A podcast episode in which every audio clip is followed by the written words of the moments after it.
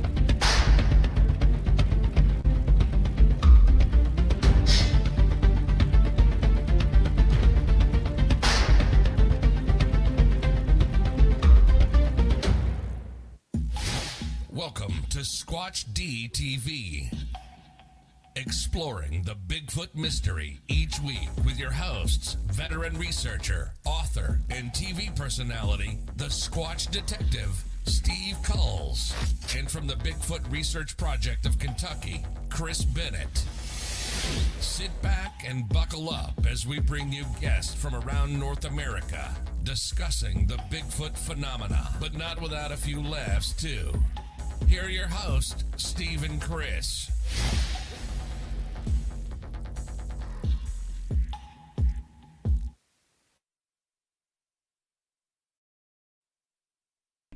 And good evening, cyberspace. Welcome to Squatch D T V for today's dates, October fourth, twenty twenty. I'm your host, your guide, the Squatch Detective, Steve Kulls, along with my co-host, the man downstairs, Mister Chris Bennett. Hello. And uh, so, uh, and of course, we have one of our, our favorite guests here tonight to join us live is, uh, Chris, can you pass on the point? There we are. Mister Jeff Stewart, no better known as the Crypto Hulk. And good evening to you, sir. Oh, there we go. Good evening. So let's uh, let's do our roll call for the folks that have rolled in for the show. Hello All to right. Alan. Hello, Alan. Alan. Pat, good to see you, brother. Pat. Of course, what night would be complete without the meatloaf? Mister Mick is on. Oh, hey, Mick. Meatloaf. Kerry, good afternoon. James, hey, good Kerry. to see We got James. Hello, James. Welcome. James. Oh, there he is. Wife's orders. Me. we got we got Sean Forkers. Sean. On. Hey, Sean. Sean, brother. Hey. And we got Mike Stetton. Of course, Mike. Mister Celtic.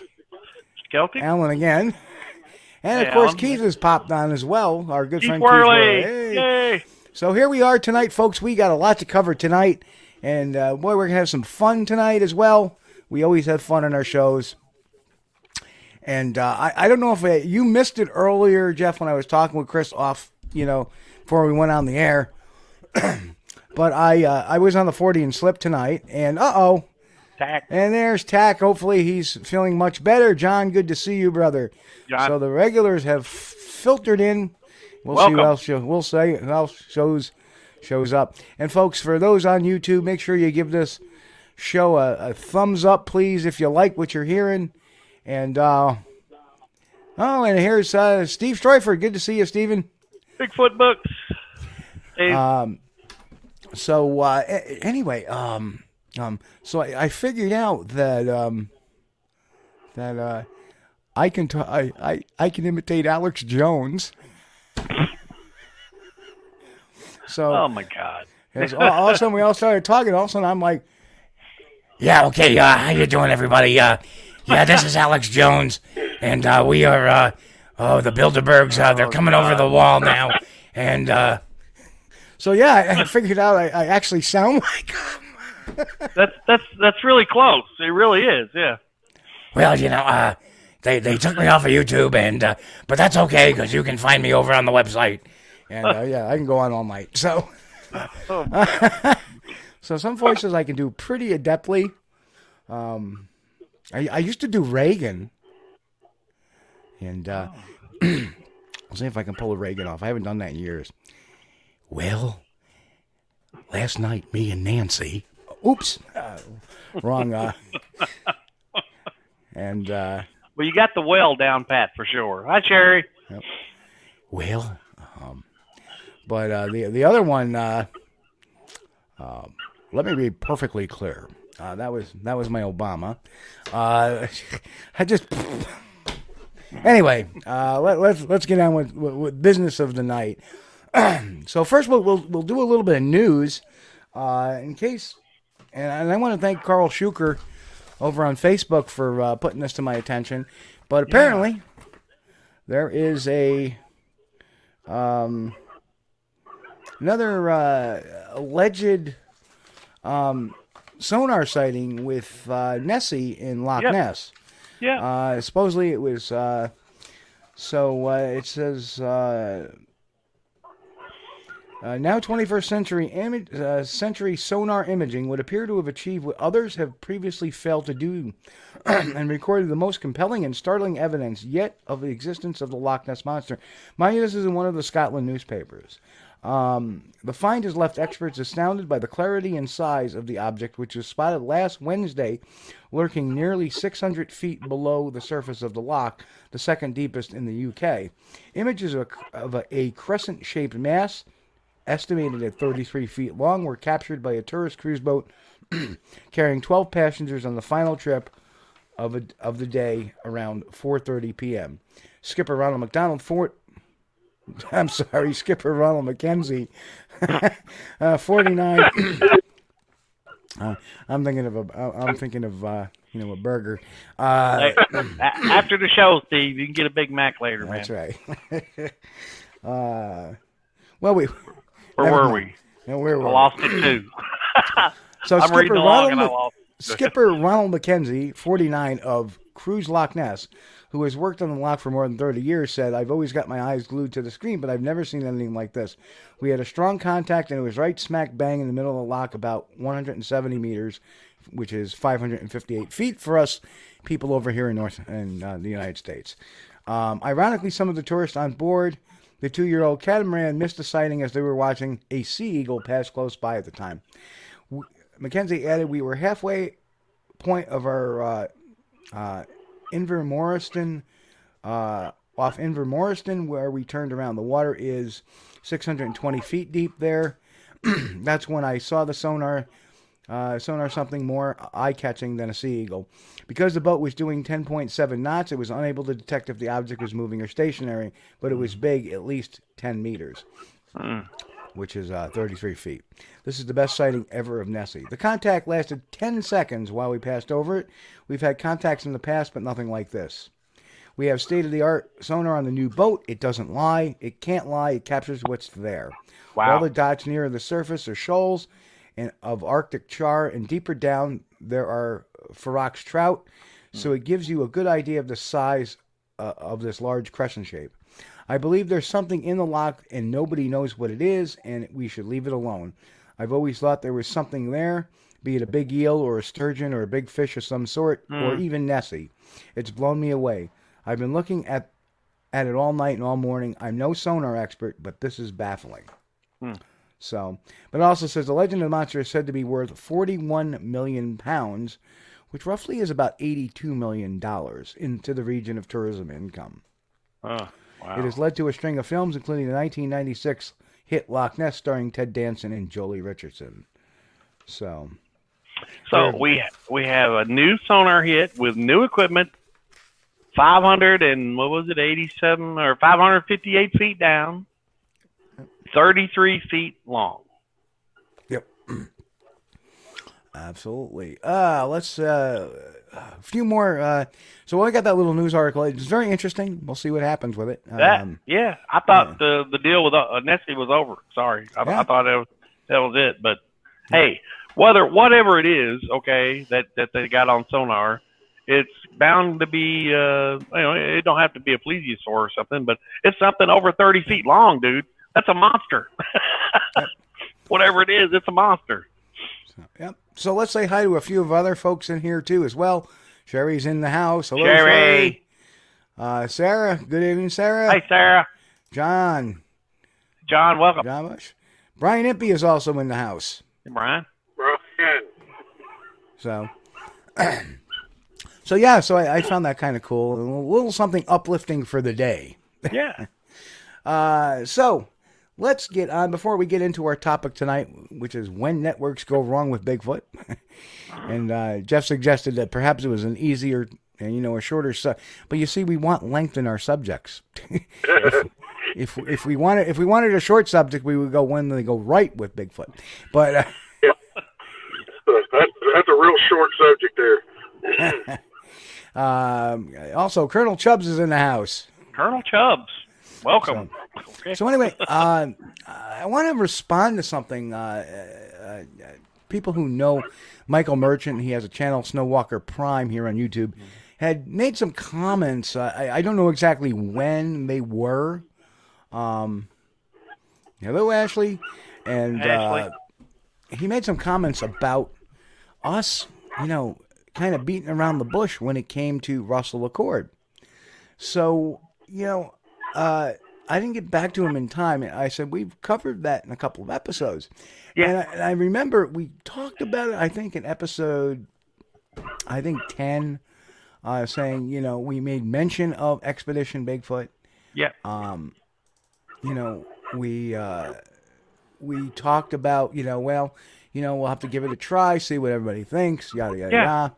Yeah. But then on episode fifteen, we made this, uh, here's a screen cap of the show, of right. us talking about the alleged, you know, tracks along their little walk, and it's supposed to be a six-mile walk from base camp. Right. Right, attraction, right? So we, we said, okay, yeah. we'll keep we'll keep on the, the prowl for it.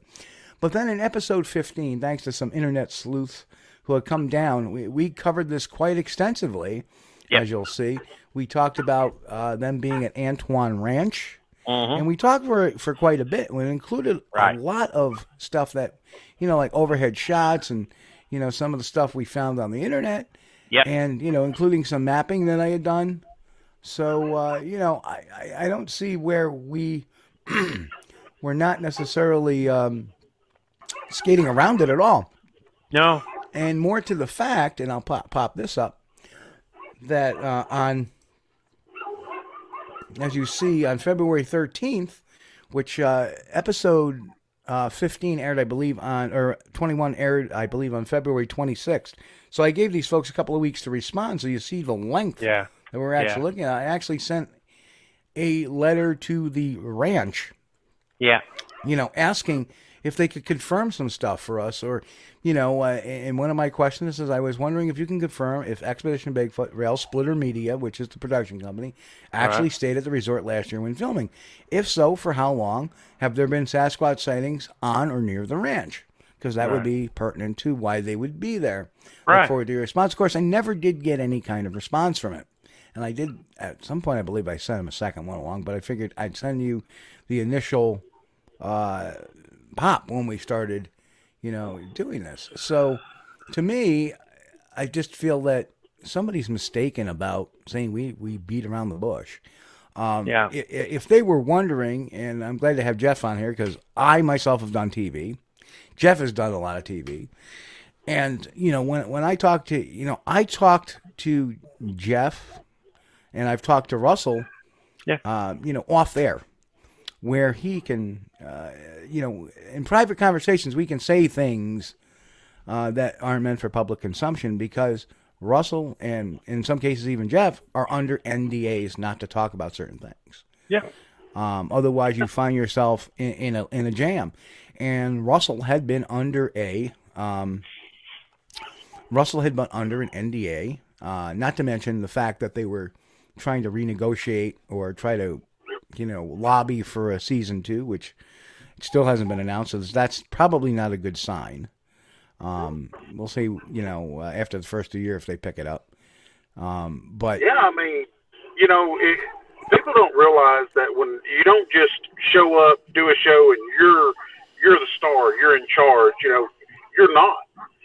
If you want to do a show, or if they approach you, you know, you have a contract that you have to sign. And in that contract, it states very plainly and clearly who is in charge and who has the control over, and over content and all of those things. And that you, if you open your mouth and say specific certain things, you can be sued. You can, I mean, you can get in You can get in some trouble financially if you open your mouth. Right. Bill Brock's Bill. in the house, and he says, I'm the star. And he would Bill, know, Bill. too. He he would know, too. Um, and, and again, it changes a little bit if you get like a, a an executive producer role or something like that. It can change over time. But I've never never seen a season one show where, you know, a talent like on one of these shows Uh, um, where you're a talent on the show, where you have the power to do what you want, because you yeah. don't, you really don't. You may be able to guide, direct, um, and do stuff, but you uh, you don't have that that power at all. And if you're under an N D A, obviously, I, I remember I got my uh, I got my hand slapped a little bit because I mentioned that, you know, I had done the Loch Ness program Uh, in one of my blogs before, you know, trying to generate a local interest in it, you yeah. know, uh, prior to the release of the film. And they told me, said, can you please take that down? No, we really, you know, so basically, I, you know, I was like, okay, I got to take it down. Oops. Then, Oops. They, they didn't want any advertising other than what they do. So, okay, whatever. And that was just a documentary. Well, and, and, and luckily I, I've been blessed. Oops. I've been blessed with, um, with doing programs that I have some semblance. And Jeff, Jeff, we were talking about that too, is that sometimes they'll want you to say something that isn't correct. And I was always quick. I was always quick to say, I, I can't say it because it's not correct. Well, then, then they turn around. Well, can you say something similar that would make it correct? In that case, I could say, yeah, sure. But sometimes you don't always have that break, you know? Yeah. I know one particular instance, uh, I was filming a very, very popular show, uh, and you know, we're filming, I can't mention the name of it, I don't want to get in trouble there, but we're filming, and I've literally got a cameraman, a director that's standing over the shoulder of the cameraman, a sound guy with a boom mic sticking over top of both of them.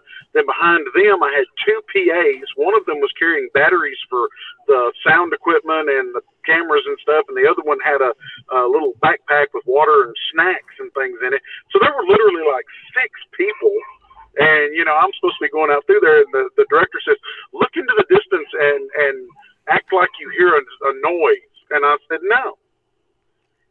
And he's, why? And I said, because I don't hear a noise. Right, but we're going to edit that in. And I'm like, no, I'm not doing that. And ensued uh, about a thirty-minute long argument with the director of this uh, uh, show, because I told him I would not pretend to hear things that weren't there, and I would not pretend to find evidence that wasn't there. Right. Right. And yes, Alan, uh, P A is production assistant, correct? Not not physician's assistant like in the in the real world, but in the movie world, P A is a production assistant. Um, Basically, P A is somebody that, that goes and gets your coffee and does everything that nobody else wants to do. They are they are really great people.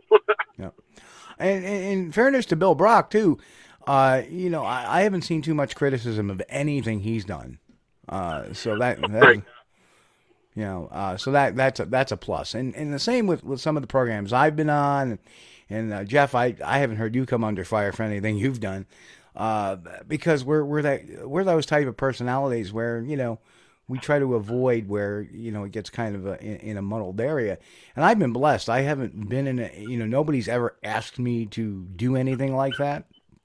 Um, did we do some recreations of scenes? Yes.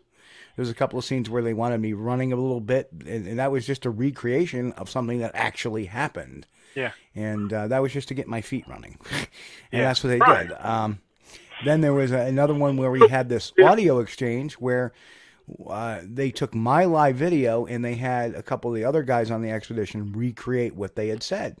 And luckily we were keeping, um, uh, we would, yeah. we would be keeping and, And uh, thank you, Jim Jernigan. We wouldn't be friends if you were a B S guy. Absolutely, Jim. Um, so, you know, it, to me, it was, okay, this is uh, fair. This is a, a fair fair thing. It's not like we're putting anything on. We're not adding anything to it. This is how it rolled out. Um, and they didn't even uh, they didn't even pipe in a phony noise. Um. And Mister Celtic asks, by a second season, uh, and you realize hoaxing is taking place, can't you remove yourself from a series? All depends on the contract. Mm, yeah. You know, it, de- it depends on your contract. You can have an out. You can have a exit clause. Um, you know, and granted, I am not a talent attorney. Yeah. But, uh, you know, there are a number of things. And, yes, yours truly actually well, did get a contract once. Uh, from a U K company to do a show uh, on uh, lake cryptids of all things. Yes, go ahead, Chris. Oh, I was just saying uh, uh, that was the Nessie one. Yeah. uh, everything comes around.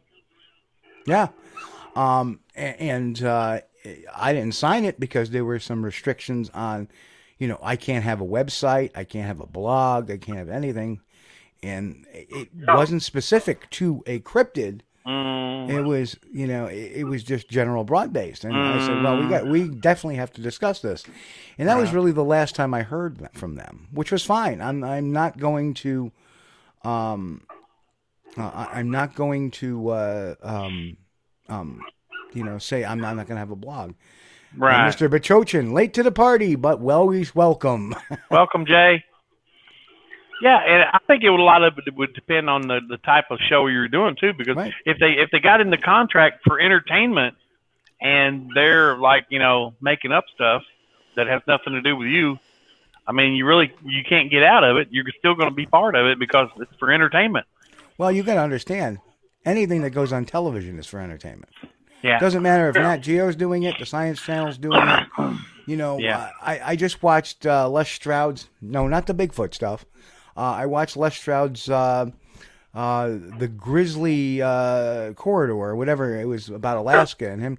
And, uh, you know, I'm pretty sure all the stuff in it w- was as it happened.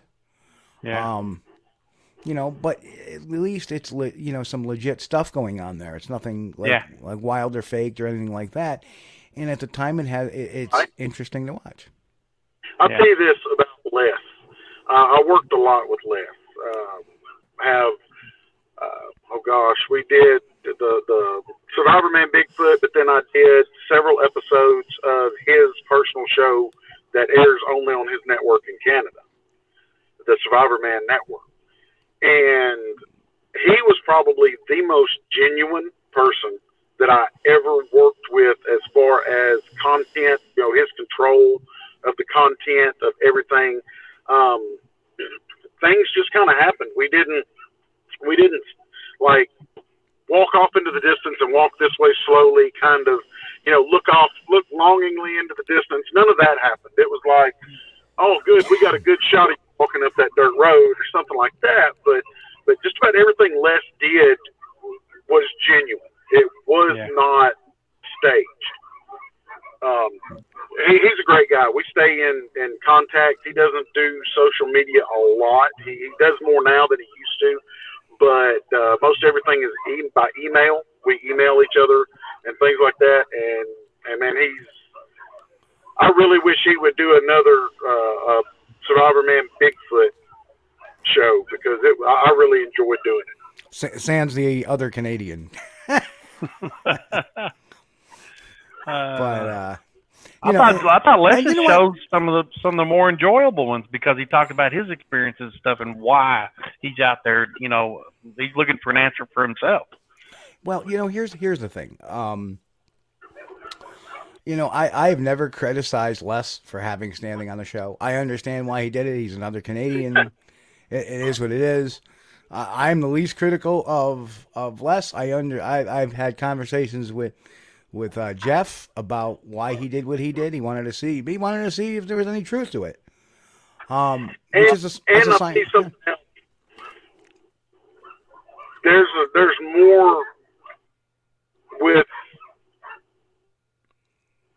what you can and can't say that goes on there. Like we talk about with private conversation. Yep. Um, you know, you got to watch what you say because you can be sued. There's different laws in Canada than there is yeah. in the United States and stuff. So the level of liable and things like that, that can put you in an actionable position, you really got to be careful. So, you know, don't judge Les too harshly on standing because if you sat down with him and had a, a face-to-face conversation about standing, you might have a different uh, idea right. about Les. That, exactly, that exactly. That's why I never, I never really prejudged it or anything like that, um, and that's why I, I withheld any criticism until I talked to, to Jeff. I'm like, okay, you know, I, hey, why, you know, why? And we talked, and he saw some of the stuff I had, which he hadn't seen before. He's like, oh wow, uh, and he understood. Um, I, I, I gotta say, um, you know, you, you hit the nail on the head, though. There, there's a lot of conversations. You don't know what's going on in the background. Everybody thinks they do. And that that's unfortunate because people say, well, why don't they don't understand the movie? A lot of pe- times people don't understand T V. Now, one would think Michael Merchant would, so maybe now he understands. Maybe he just missed it because I didn't give him the episodes because I, I didn't know until this morning myself till I decided let's do this show. And when I was going through it, I, I it took me, you know, twenty, twenty minutes. I had to go through. I said, well, I think it started here. And I started clicking on all those shows and running through them real quick, looking for the graphics because yeah. we always associate our things with the graphics. And I happened to find it. And I remember, okay, twelve's not it. thirteen's not it. fourteen's not it. And finally I got to episode twenty-one. I'm like, oh, there it is. Yeah. Um, So I didn't know off my, off the top of my head. And I also say, yeah. too, if you want to throw an accusation, you know, you, you got to do your own research. You threw the accusation without doing your research. I told you to be done it. You were expecting me to hand it to you on a platter. I'm sorry. Sometimes I don't have time. I work. I've been back to work three weeks now. So, well, you know, we you did, know. we, we did cover, you know, long story short, we did cover it and it, at least two shows and then more.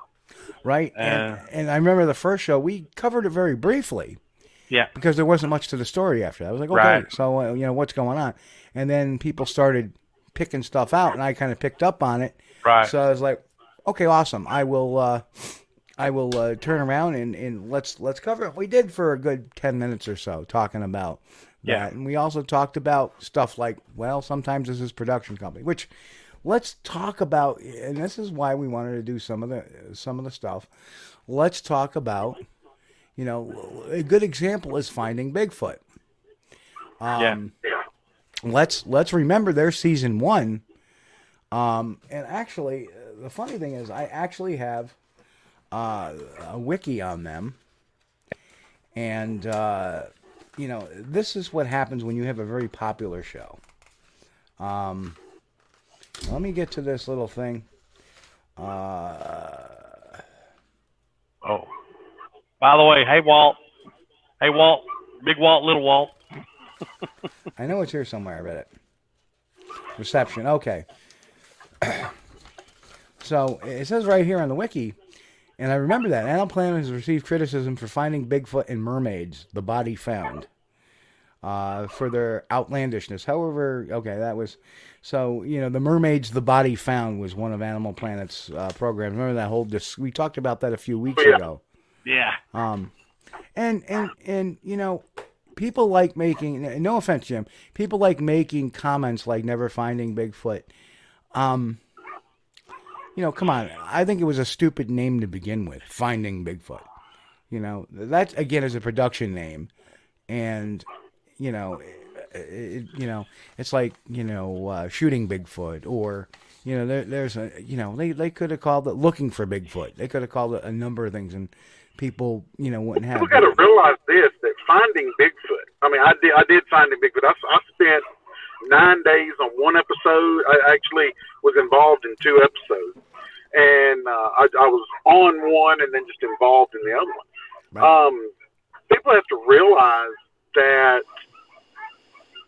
when you watch it, you know immediately this show was not made for the hardcore no. uh, Bigfoot or cryptozoological enthusiast, the, the researcher, the hard. It wasn't made for the hardcore.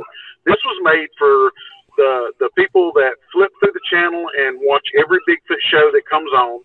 Um, yeah. They are it was made for entertainment purposes. It was made for the twelve, fourteen, sixteen-year-old kids that just love the monsters and all of those things. This show was really made for that. It was one hundred percent entertainment. It had some great people on it. James, Bobo, Faye, he, he and I are the best of friends. He is a yeah. great human being. Uh, Cliff and I are good friends. Uh, oh, my goodness. I, I made some good friends there. Absolutely. But But at the same time, I mean, I, I'll say this. I threatened to throat punch Moneymaker more than once whenever I was filming. You know, um, he and I hate one another. I, I, I'm much more diplomatic. Uh, yeah, yeah. I'm much more diplomatic. I I, I, yeah, underst- I understand you him. Cross me, you cross me, you better have a bulldog butt to match up with that bulldog mouth. Because if you got a hummingbird butt and a bulldog mouth, you ain't going to be happy when I get done. Yep. Um, that's just, I mean, I'm from Texas. That's just the way we do things. Yep. And here, here's the thing. I, I've worked on, I worked on a few episodes myself. Uh, I've worked on the, the uh, Mother Bigfoot episode. I've worked on the, uh, the Baby Bigfoot episode. I worked on the, um, I've worked on Whitehall Vermont episode, the Whitehall, Vermont episode. Yeah. Um, and you know, they did their best to try to get whatever they could. They really did. They, they, but I was there more than one time when the director said, okay, we got to go. Come on. We got to go. We got to go. So, you know, they, it's a job. And when the boss says you got to go, you got to go. Um, exactly. I mean, there were things and, that went on I wasn't happy with, right. but I had no say in them because I was on their dime basically. And I had signed their little contract thing that you have to sign in order to do the show. I mean, it's not a real extensive one, but it is a little contract. And, you know, I basically, I mean, when you're employed, you do what the boss says or you quit. So you have to draw that line where, okay, here's my line. As long as you're not asking me to lie, then, you know, I'm going to, I'm going to, you know, if we have to leave right whenever the stuff's getting good, then we just have to leave. Yeah. You know, and, and, you know, I, I luckily was not under any contractual obligation to, to the show. They, you know, they asked me to come out and help them, you know, scout some locations, meet, you know, meet some witnesses, stuff like that, which I did. I don't, I never saw anything that was disingenuously done. You know, everything that was done was genuine. There was nothing, you know, faked, at least in my presence. Um, so I, I can only speak from experience. I know Cliff did his remote thing one night when they were doing the remote thing. And I was actually, while they were filming him, I was actually there for, you know, a few hours with him.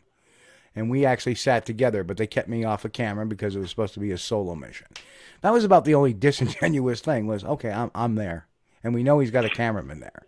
So, you know. Well, you know. They, and gotta, what the hell? I, want, the I, wanted, I wanted to hang out with Cliff in the field. That's kind of fun. Yeah, so, Cliff is a stand-up guy, man. I sure like is. him. And matter of sure fact, is. he I think he was on the show before the first episode of Finding Bigfoot aired. He That's was like right, doing that, a, a promo for it. Dude. That was the show we did remotely mm-hmm. from the Ohio Bigfoot Conference. Okay. And he was the guest that night, And yeah. it was all about, hey, coming up next week is this new show. Yeah, yeah. So, cool. you know, and, and I also got to say, because they had genuine people on the show, I think that helped with its, and the appeal, the universal appeal to kids and stuff like that. It, it, it did, it did, um, something just happened. uh, it, it, it did last for nine seasons, a long time for a show like that. Yeah. Um, which is awesome. Uh, I think, I always say it had some positive stuff. It had some negative stuff. But uh, there's also something I, I want to make mention of, too, and this is in the wiki, too. It said several episodes of the first season received heavy criticism from the four Finding Bigfoot members themselves for editing style that Animal Planet had used yeah. to make it appear that a horse and a person were I- identified by the team, and what they were and what they were remained unknown. The second event involved the horse led the team to threaten to quit the show if such techniques were used again. Yeah. So there we yeah, are. That... That's why season one was kind of, uh, eh, but season two seemed to be a little bit better. Right. And, and I, I think by the final season, huh? I've been involved with many shows that what we filmed out in the field and Sent, they sent or took into the editing room. Yep. The guys that are editing this are not the guys that are in the field. Yep. It's not even the, the director and the producer and people like that in the field. This gets sent back to wherever their production company is. It may be in Hollywood. It may be Los Angeles. It may be wherever. And these guys are over here in filming another episode while that yep. stuff has been sent to the editing. And what those guys do in editing, the people that were involved with making the show have no control over whatsoever. Right. And they had, they had at least enough integrity to say, listen, you need to stop this or we're going to quit. Yeah. To me, that speaks integrity. And I knew about this, you know, I, you know, I, I knew what was going on at the time, but it was all hushed, but it's very true. They had all threatened to quit, say, listen, this isn't going to happen. You know, either that or you can, you know, so that, that was, you know, that was cool. And, and like I said, that shows at least some, some integrity.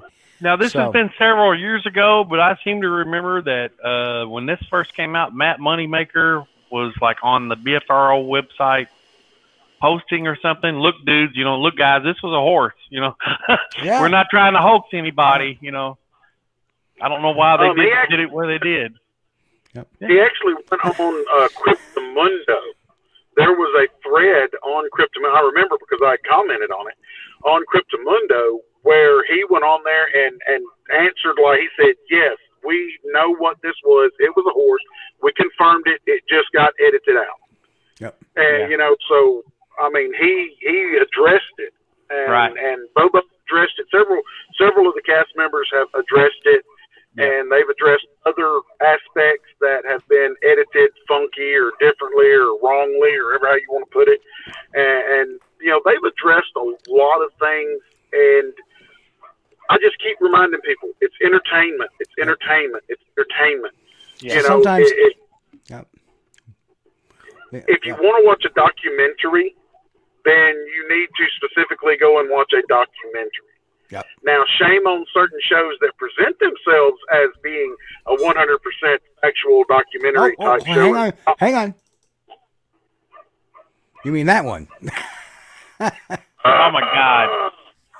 Uh, yeah. Yes, that one. The one that we all got so many uh, uh, yeah. emails and, and messages yeah. and voicemails from everybody saying, yeah. oh, my God, they got him. They got him. Yeah. Yep. And then they, you know... Oh. So let, let's close out Finding Bigfoot real quick. So like, like yeah. I said, the, uh, what I always thought were the pluses is that they made Bigfoot not a four-letter word anymore.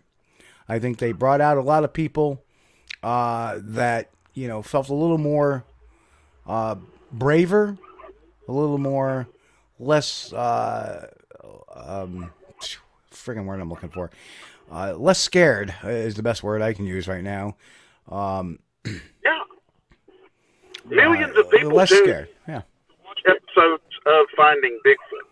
It it literally took the the fringe uh, connotations of yeah. of Bigfoot and put it in a that didn't really believe in Bigfoot, but man, this show's fun, you know, yeah. and kind of took some of that fear, some of that uh, uh, look down your nose at these Bigfoot blackos, you know, and it kind of got rid of a little bit of that, uh, the way we were looked at. Yep. Right. Yeah. I think since uh, Finding Bigfoot brought Bigfoot mainstream, uh, you know, the, the increased awareness, it made it uh, people were who didn't really want to talk about a sighting before. Like after the show that aired a few times, they started watching it and they're like, they might tell their buddy, hey man, you remember a couple of years ago when we was fishing over there and I went off over there? Yeah, yeah I saw something in the woods. Now, now, you know? here's, here's the flip side of that coin. They can tell about how Bigfoot comes and gets garlic and cinnamon from them. It's true. Yeah. It works both ways. Yeah. That's right. Uh, here's the, here's the, Jeff. It needs some garlic for his, uh, for his, uh, spaghetti and, and uh, bread, you know. Yeah. The, the flip side of that, though, is they made Bigfoot research look really easier than what it is. Yeah, yeah. They made it all there tr- is, tree knocks and whoops, and uh, they they really employed some very interesting and great techniques, but they also employed some really off-the-wall techniques, and those were the ones people remembered. So... You know, uh, it reminds me of the days uh, when Henry Franzoni, uh, that old A and E special uh, documentary, when Henry Franzoni was in the middle of the, the forest playing his drums, hoping Bigfoot will show up. Yes, I remember that. Yeah. I remember that. So, uh, but uh, anyway, it was a good show. A lot of people are saying, yeah, it was a good show for T V. And, you know, David says they still made it look silly. They did. Again, I don't know how much... Uh, you got to understand, they made it look silly, but the actors didn't make it look silly. Remember, it's the editors that did. Yeah. Um, you know, it, my, it's all it's my, all in the editing process. My favorite because, part of Finding Bigfoot was Cliff Barackman. Okay. You know, here's the interesting thing. Um, you know, when I did the Loch Ness special, yep. you know, you can tell they do great jobs editing because they made me look like a friggin' rock star. You know, they got me coming in down. Bobo is not the big, dumb lummox no. that they made him out to be. He no. is a very highly intelligent man, and he, he, he can sit and have a conversation with you about anything you want to have a conversation about, you know, from, you know, uh, cryptozoology to flipping mathematics or whatever. You know, I mean, Bobo James is not an yeah. idiot. He is a very smart man. Yeah, Bobo was playing a role. He was playing a role. They edited it in such a way that um, he fit that lovable big lummox yep. that everybody wants in a show, and they edited him to be that big, big guy. And, the big galoot. Yeah, know, yeah. And they want they wanted they, they wanted the skeptic, they wanted the the, the, the big the big bumbling guy. They wanted the, the little brainiac, and they wanted the guy with the big mouth. And that was and what I, they... ten minutes into a conversation with Renee, you'll find out that she was not nearly as big a skeptic as they portrayed her to be. No. So, so anyway, uh, here we go with this big uh, Bigfoot captured. Now, here's a scenario where, you know, and, and Jeff has been, uh, Doctor Jeff Meldrum has been very... outspoken about this, that here's these crews, and they, they interviewed him. I believe they interviewed Bender Nagel at the time. Uh, I forget who else was on the show. There's a couple. I don't know. Other, but I, um, I know they got Meldrum for sure. Yeah. Um.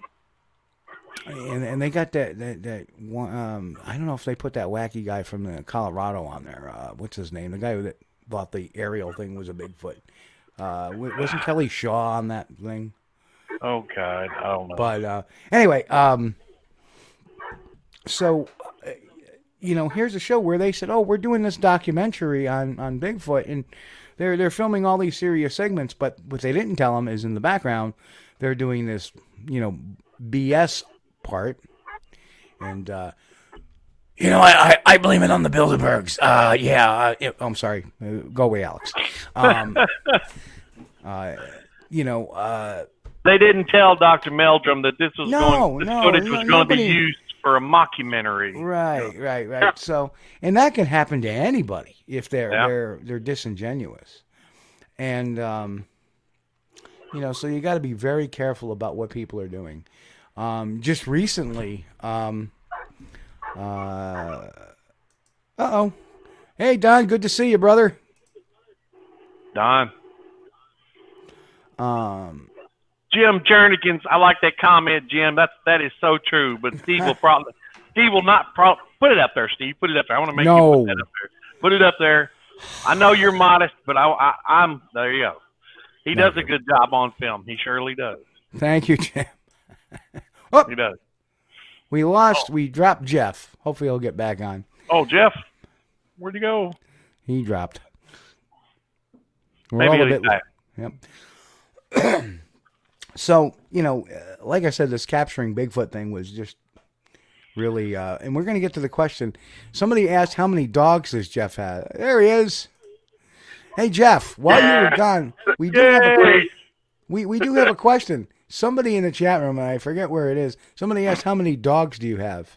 Um, I run a rescue. Uh, I have the only rescue in the county in which I live.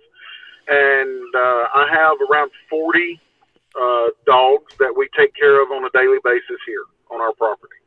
We have uh, kennels and uh, fenced-in yards and things like that. And we we uh, we go out and get mostly the ones that are in bad shape if they've been run over and uh, can't get vet help. I have a veterinarian that works with us, and we get help. Uh, So they, we, we do all we can to help. Uh, now I'm not some, I'm not somebody that's trying to save the world, but you know I, I have a heart. well, well done, Jeff. Very good, well very done. good, man. We love our canines. Proud of you. oh man, I, I also do wildlife rehabilitation for the state, yeah. and yeah. so we we've had deer, we've had I've I've done raptor rehabilitation with owls. Um, We have had raccoons, possums, just about every kind of animal that, that uh, can get run over on the highway. Yeah. We've yeah. had at one point or another. Jeff, do That's you have great. a website, by the way, for that? Um, just a Facebook uh, uh, page that is Sunshine Shoulders Rescue. Sunshine Shoulders Rescue. Let's let's make sure. And is there a way people can donate to that, by the way? Yes, uh, I have a PayPal account, which is skstewart underscore ninety-nine at yahoo dot com. And anyone, it is greatly appreciated, and every dime that is ever donated goes one hundred percent to the animals. And they, they can uh, also get that off the Facebook page, good deal. Correct? Yes. So it's called, uh, I'm sorry, Shoulders, what's the first word? Sunshine Shoulders. Sunshine Shoulders. From the song, you know, Sunshine on My Shoulders, and so it's Sunshine Shoulders. We actually uh, had rescued a little dog and uh, named her Sunshine, and uh, she actually uh, got killed last year. Oh. Uh, a, a guy purposefully ran up into my driveway and hit her. I watched him do it.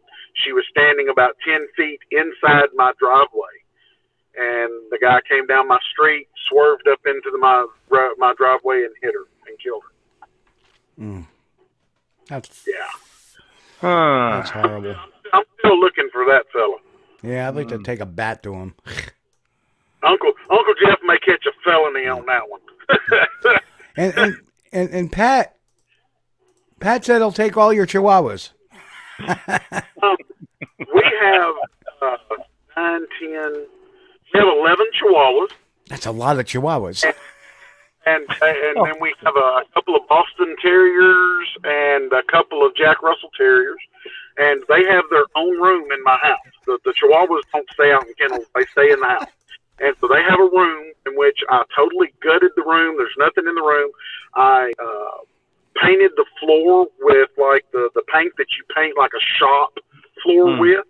Yeah. So that it's totally, you know, waterproof and everything. And they have, I built kennels along the wall.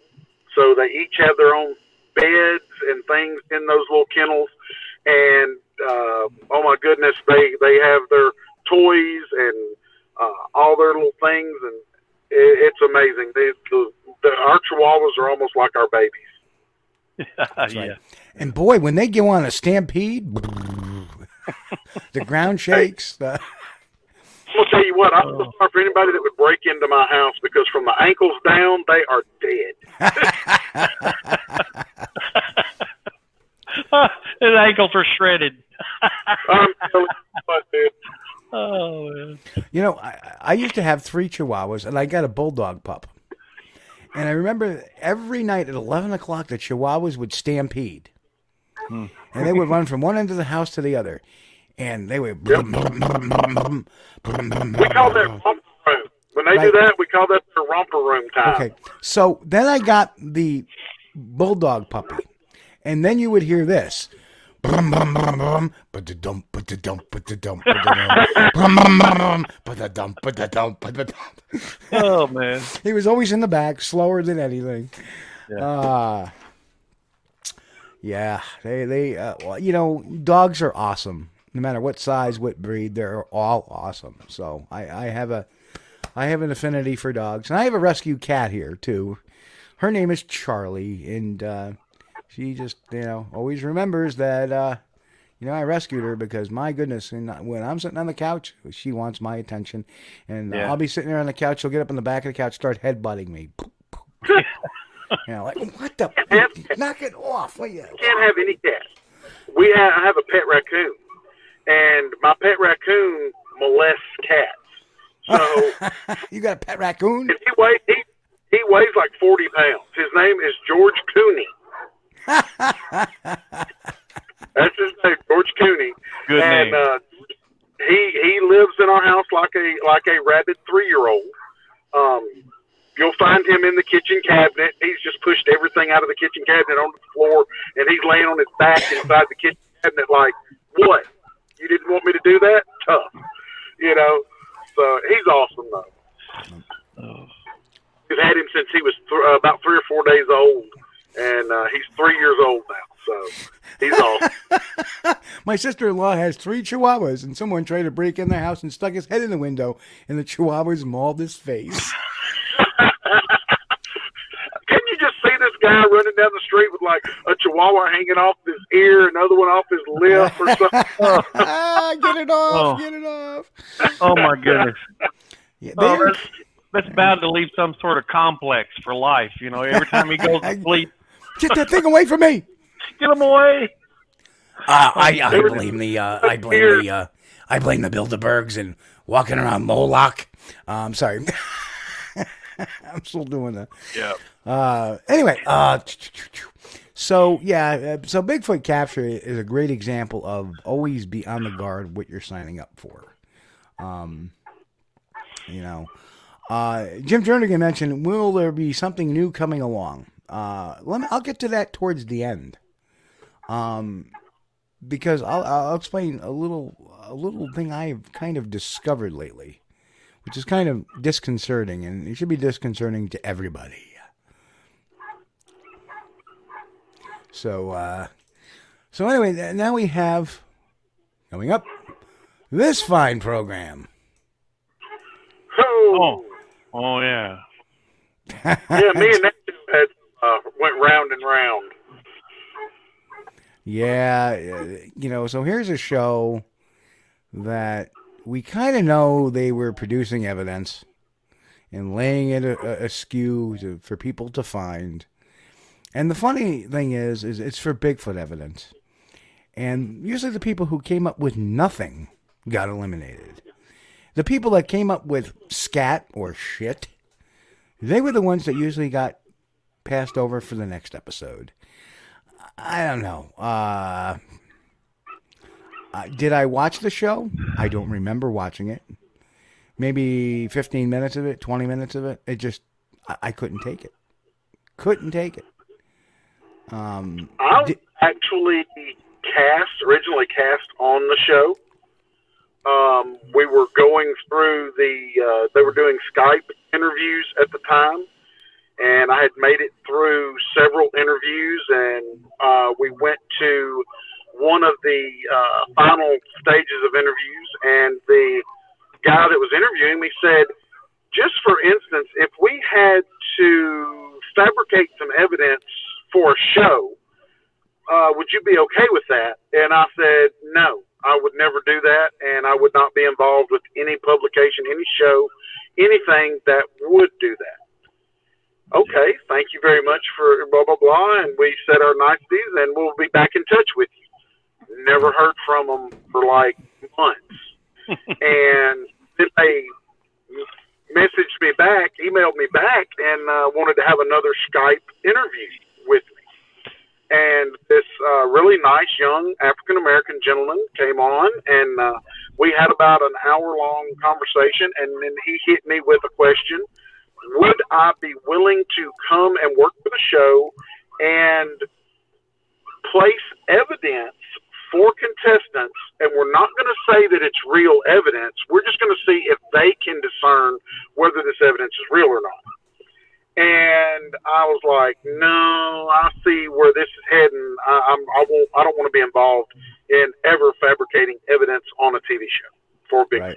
Yep. Yeah. And, and it, they said, thank you very much. And we hung up and everything. The guy was very cordial. I mean, there was nothing harsh or anything. And I didn't get to be on the show. Well, you know, it's it's kind of funny because I, they, I, I interviewed for that too, that show too.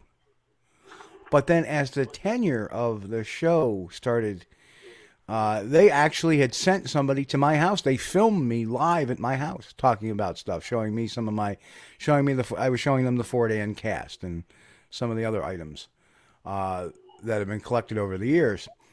And one of the things she had said was, well, how would you be feel, feel about being teamed up with somebody that maybe you didn't get along with? And I'm going, wait, wait, wait, wait, wait, wait. This is, and O T says, sound like what they are doing is muttering, muddying the waters on evidence. Not only were they looking to muddy the waters on evidence, but they were looking to muddy the waters drama on the dynamic. Yeah, yeah.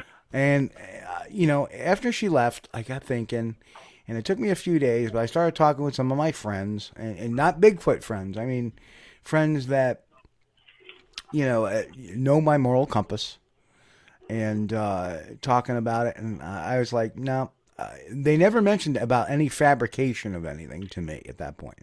But what they, they, the, the whole contestant type of deal, Um, they never said the word fake, otherwise I would have said, nope, not, not interested, have a nice day. But they had mentioned, you know, just like the, the whole game show aspect of it and challenges, but we're, we're being very uh, slick about what the challenges really were going to be. And I was thinking to myself, I'm not going to sit there and do these stupid, uh, you know, challenges like they do on these other, you know, reality game shows, you know, like the... Uh, The Amazing Race and stuff like that, you know. Oh well, now you got to sit. In, you got to sit in this bed of worms. No, I, I'm not. I'm not playing that bullshit. You're um, off the island, Steve. I'm off the island. Well, I took myself off the island before I even got to it. So I, I called him back and said, "Nah, you know, I thought about this. Not interested. I appreciate it. Have a great, great time." And uh, it was such a, it was such such an amazing success that after eight episodes, it was done. I kn- I knew I know lots of the people that were on the show, and I don't want anybody to think that they hoaxed anything or that they were even mm. approached to do that. No. This is what me alone. This is my conversation whenever right. I was being interviewed for being cast on the show. Right. So I'm not trying to throw shade on anybody that was involved. Every, every one of the people that was on the show have their own uh, positives and negatives and everything that you can go find out for yourself. I, I'm not saying that they did anything wrong. I'm just attesting what I was asked to do. No, uh, somebody asked, was this Discovery? No, it was at the time, it was a, sh- a channel called Spike T V, which eventually turned into yes. True T V, which eventually turned into the Paramount Network. Yeah. So, and it originally started out as the Nashville, Nashville Network. Network. Yep, you're right. Yeah. So talk about a channel that was struggling. The only the only show they ever had that was really... that people really like was, uh, was uh, um, what the hell was that? Um, not uh, not Pawn Stars, the other, Hardcore Pawn. Pawn. Hardcore Pawn. Yeah. Pawn. Pawn. Yeah, it's like, It's a tongue twister. Hardcore Pawn. Steve. Huh? There, yep, there it is again. The um, you know, the Bilderbergs uh, no, are interfering with the radio here. Uh, he he got it right. I just wanted to emphasize pawn. Pawn. Hardcore Pawn. Actually, uh, so yeah, I saw I saw a three hundred pound man wearing some shorts from Lulu that, that store Lululemon. Yeah, he dropped something, bent over. I saw his Lulu and two of his lemons. Anyway, so anyway, um. Uh, sorry, just time for a dumb joke to break things but, up a little bit. Yeah, but uh, the Bigfoot bounty was pretty much a Bigfoot flop. Yeah. That didn't and, work and, too and well. Nobody got the ten million dollars. Well, yeah, they, they, they picked an area. I mean, they could have picked Central Park, you know. No. Unless you, if you can find Bigfoot in Central Park, we'll give you ten million dollars. Yeah, okay, right. Well, you know, it's a pretty safe bet. You could, you could throw a, a ten billion dollars bounty out there. And you got to pretty much well say, you know, people have basically been searching for this particular cryptid for, I don't know, the past seventy years or some odd like that. And no one has dropped that body on the doorsteps of A B C, N B C, C B S, any, you know, any reputable news organization. Nobody's dropped that body. So you're pretty much bet that nobody's going to drop it in the eight episodes of this show. Mister Celtic, uh, I don't know if it's going to be a graphic discussion, but yes, Expedition Bigfoot is on our list. We're getting there.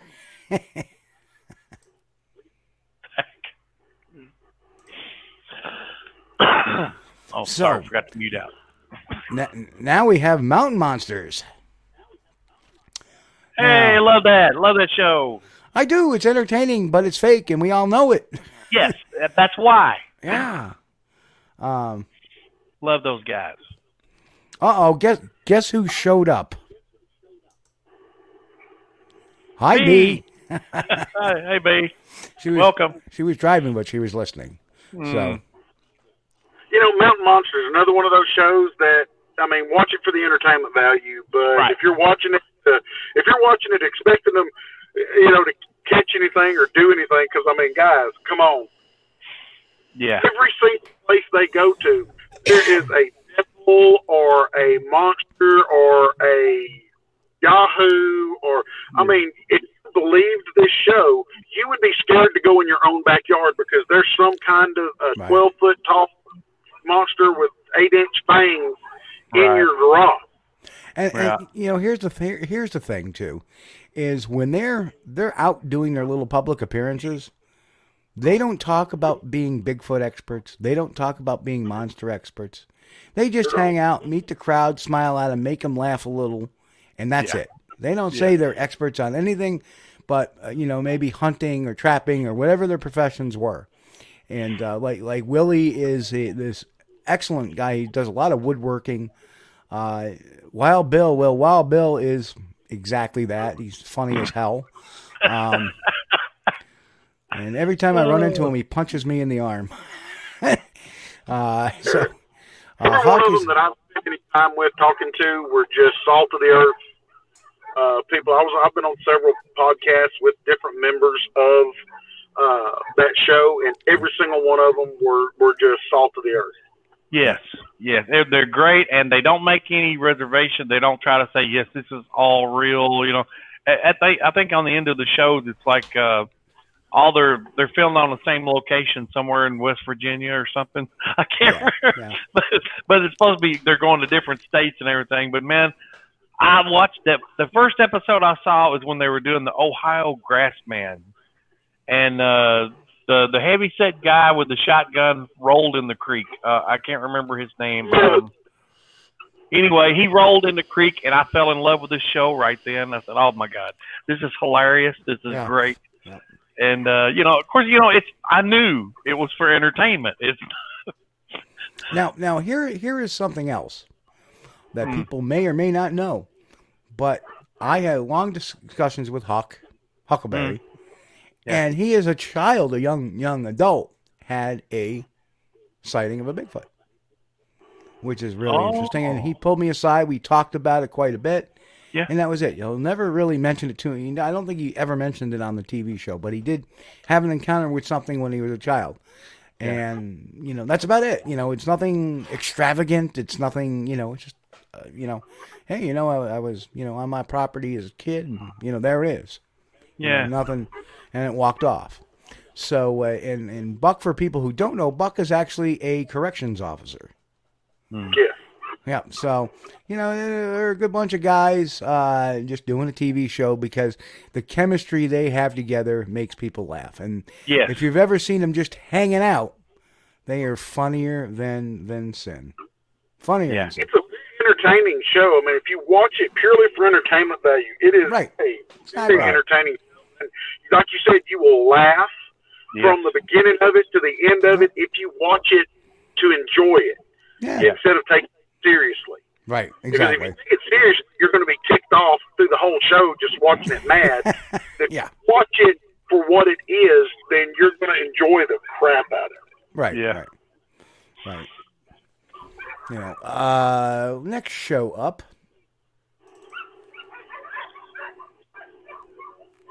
Here it comes. There it is. Killing Bigfoot. You know, I, I can't really say much about this one because I only watched about five minutes of one episode, and it just and didn't the thing is, me at all. All these guys that are on the show live within like forty miles of me, or some of these guys, uh, you know, they live really close to me, and everybody's like, "Oh, you got to know this person." No, I don't. Mm. Um, because, and I'm gonna say this right off the bat, I am a a firearms expert. I have been the firearms wrangler on a few movies and things like that, and I am uh, ex-law enforcement officer, and, and I am an N R A-trained instructor, firearms instructor. And I really had an issue with this show because of their unsafe handling of firearms.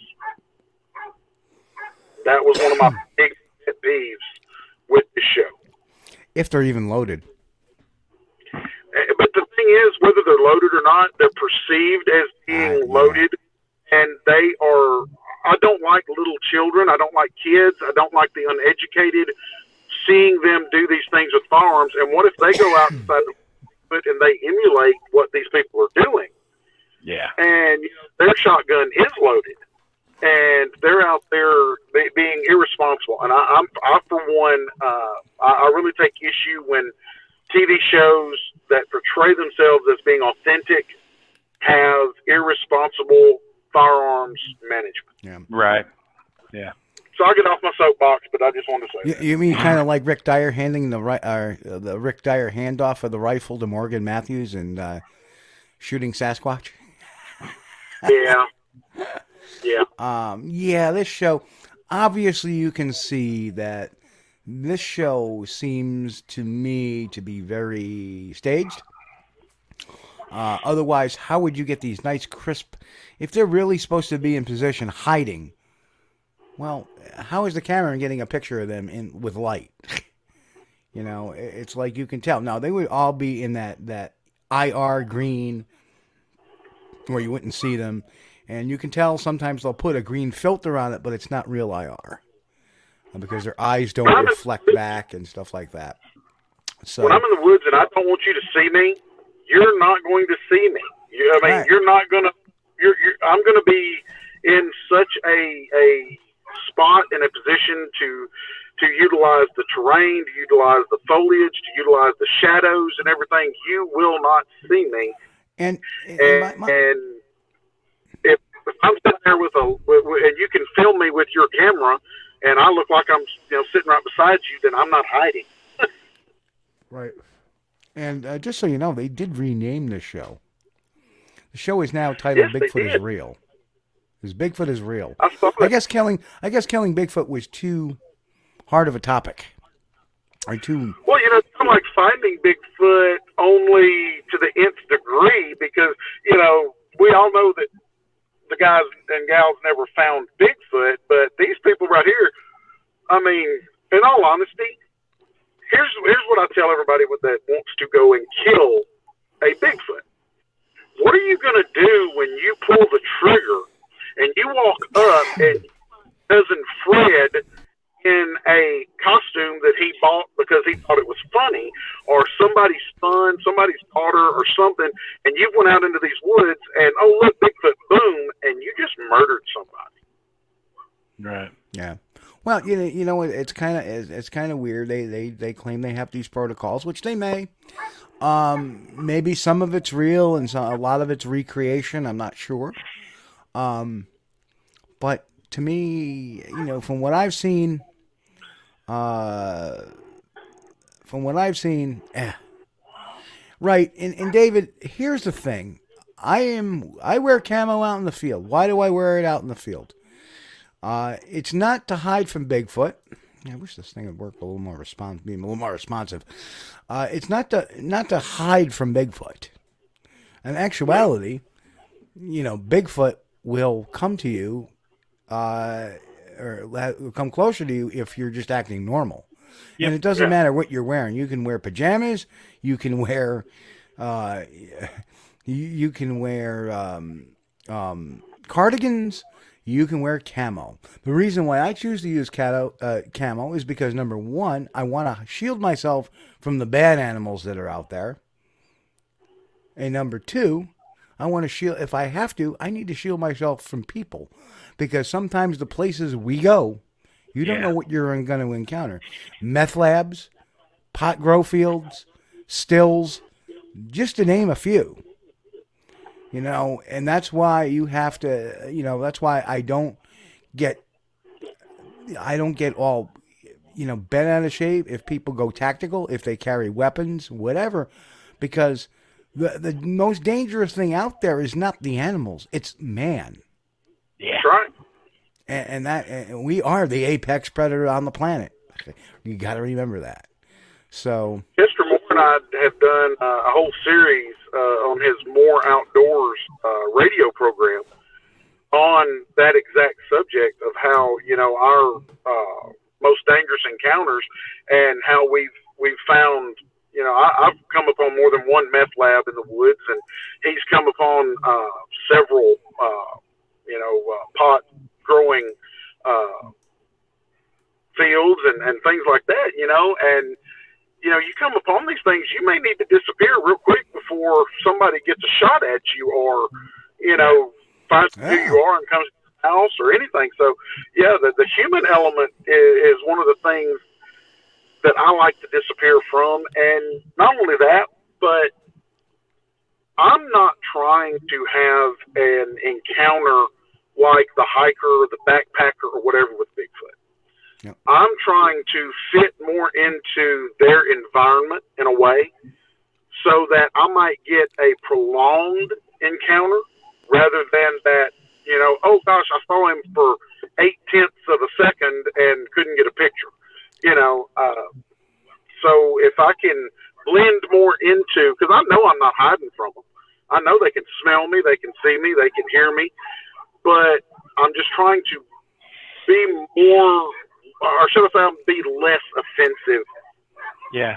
As I take myself into their environment. Yeah. Yeah. Now, the, the, the final show we're going to talk about this evening, and then we'll talk about a few other things too, uh, is Expedition Bigfoot. Now, again, I have watched very little of that show. I've watched it in snippets and pieces. Um, I'm taking the reactions from people. Uh, people aren't too happy with the show. And, and, and from what I know, it hasn't yet to be renewed. And I, I remember uh, originally, in fact, uh, this may even be on uh, the episode fifteen where I talked about the qualifications of the people that are on the show. Because none of, uh, with the exception of Ronnie LeBlanc, who I've known for, you know, as a researcher for a while, I don't know him personally. Um, I, I've never heard of, you know, uh, the doctor or the other guy, the actor or turned Bigfoot enthusiast, and Brian Russell, uh, Golubeski. Huh? Yeah. Well, yeah. Go. Yeah. Golubeski. I uh, I've known him for about five or six years. Mm-hmm. Uh, I knew him. He actually approached me several several years ago to educate him as much as possible on uh, some cryptozoology stuff and some actual wildlife-based things. Um, I can't speak on his qualifications in any way, shape, or form or take away from him, but I will say this. Uh, I, I don't have anything bad to say about the young man. Yeah, yeah. I, and, I, and I agree. I, I don't think there's anything really bad about any of them. I just don't think, you know, the way they got billed was proper. You know, oh, we have this crack team of Bigfoot experts out here. And we're like, what? Huh. You know, and I understand these folks are not responsible for that. And people got to understand that, too, is that, you know, the, you know, our, our good friend Darren Lee the other day, and he even said, well, I don't know about the expert thing, but the paper said, oh, we have a Bigfoot expert talking about, you know, it, it's people got to understand the term expert is, we all get hung up on, oh, they called him a Bigfoot expert. Oh, well, number one, when you're called the Bigfoot expert, it's usually not a self-titled thing. I don't come out and say, hi, I'm a Bigfoot expert. And no, that's not how it is. Somebody says, hey, we have Bigfoot expert Steve Kulls on. Well, oh, I, amongst us, amongst us, we're colleagues. Yeah, right? and I right? too have now, been billed as an expert, and, I, and I've told them forty times before they write something or do something like, I am not a Bigfoot expert because I don't believe there is a such thing right. as a Bigfoot expert. And then the next thing you know, the newspaper article or something comes out and it says Bigfoot expert. But hold and on, people are hammering me. Let me let me let me let me stammer you right on that. I say there are such a thing called the Bigfoot expert, and but what qualifies that as an expert? What qualifies you as an expert? Amongst ourselves, we're colleagues. Remember, when you when a plumber goes to a plumbing con uh, or a carpenter goes to a carpenter's convention, there are no experts. They're all colleagues. But if I call a carpenter in to build me a cabinet, he's the expert. The plumber is the expert. You know, I have a guy that, that knows about metal detecting. I know nothing about that. He comes in to show me how a metal detector is used. He's the expert. We all get, our, our, we're such fragile egoed people that, oh, they called him an expert. Oh, my God. That's... No, amongst ourselves, we're colleagues. If they get called an expert, we are the experts. All of us are the experts compared to the lay people that sit there and watch T V and don't do anything about this. It's a point of view. It's a viewpoint. And if you look up the definition of expert, it will tell you it's it's somebody that has an expertise in a particular area. Uh, yes, we all have expertise in a particular area. Even the pe- woo folks, if they believe that, that whatever, then they have their own little expertise. Is it is it based on science? Maybe not. But the, remember, the, the term expert is based off the word expertise. Yeah. And compared to me and Joe Schmo on the street, that's never, you know, never been out in the woods to look for a Bigfoot. Yeah. Uh, people who have seen them, people who have experienced, people who have tracked them. Yes, they are the experts compared to other people. But amongst ourselves, amongst you, amongst Chris, amongst... You know, anybody else, uh, you know, a lot of people in the chat that have gone out and done things. We're just colleagues. We're not experts. And that's the way I look at it. Does that kind of make sense to you, Jeff? I, yeah, in a way. You know, my, my take on it is there can be experts in the legend and the lore, uh, but, and, and there can be people that have a certain expertise in the field. I just am the, on the, one of those guys that say, you know, I, I equate it to not there not being a recognized course of study and a degree type uh, thing. And but, you but, know, when you talk about, experts, but but then again, but, if you have a room full of physicists, if you have a room full of physicists, nobody there is an expert amongst themselves. They're colleagues. I, I, I totally agree with yeah. what you're saying. Yeah. I and, mean, and, and I Pat understand. Says, Yeah, and then Pat says there are no Bigfoot experts because there's no knowledge of what Bigfoot is. And to that I say wrong, because we know we know they're a primate. Come on, look at them: articulate hands and feet, large brain, fe- you know, forward-facing eyes, uh, no oh, prehensile no, tail. They're a lemur. Huh? They're a lemur. They're yeah. a lemur. I'm yeah. sorry. I put that in there. I'm sorry. Yeah. Yeah. So we, we, we, we do know stuff. We do have knowledge of what a Bigfoot is, but not to the conclusion. You know, it's like looking at, you know, really, you know, if somebody goes out and runs around, you know, uh, looking at monkeys all the time, does that make them a monkey expert versus a primatologist who's never been in the woods, who's never been in the field with them, who who's the who has more experience with them, right? So it's all a frame. It's all a frame of mind. Because and, even with myself, uh, you know, I, I'm I'm billed often, you know, as a wildlife expert. Um, I don't. I mean, I hold a, degrees, but I don't actually hold a degree in in uh, zoology.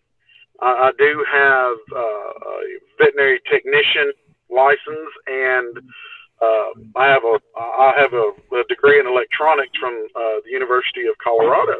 So, Jeff, Jeff I, let me ask you this: but how, how, how long have you hunted? Oh my gosh, I, my dad started taking me into the woods whenever I was six months of age. Okay, so you know what? I would consider you, if I went out hunting with you, I would consider you an expert in hunting. Because compared to me, I know. You know, I know tracking, now I do. But as far as hunting and skinning and, and, and gutting a deer and stuff like that, I'd have no friggin' clue. Yeah, I'm not a hunter, I hunt with a camera, yeah.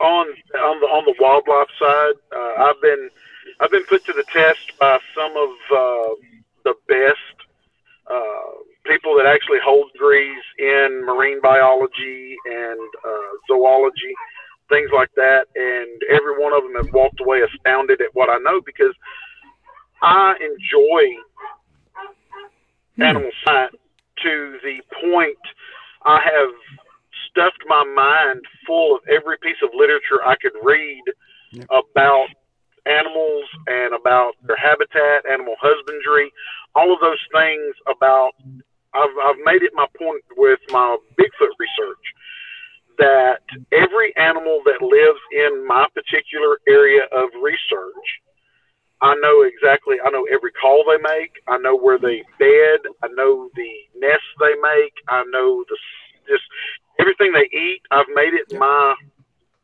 business to know everything there is about them. And I may not know something about the woods of New York and some of the animals in New York, but in my region of Texas, I've made myself, for lack of a better term, an expert on every piece of wildlife uh, fauna that there is. I, I will say this, Jeff. Nothing sounds louder than a flippin' armadillo. They sound like a little, they sound like a Sherman tank coming through the woods.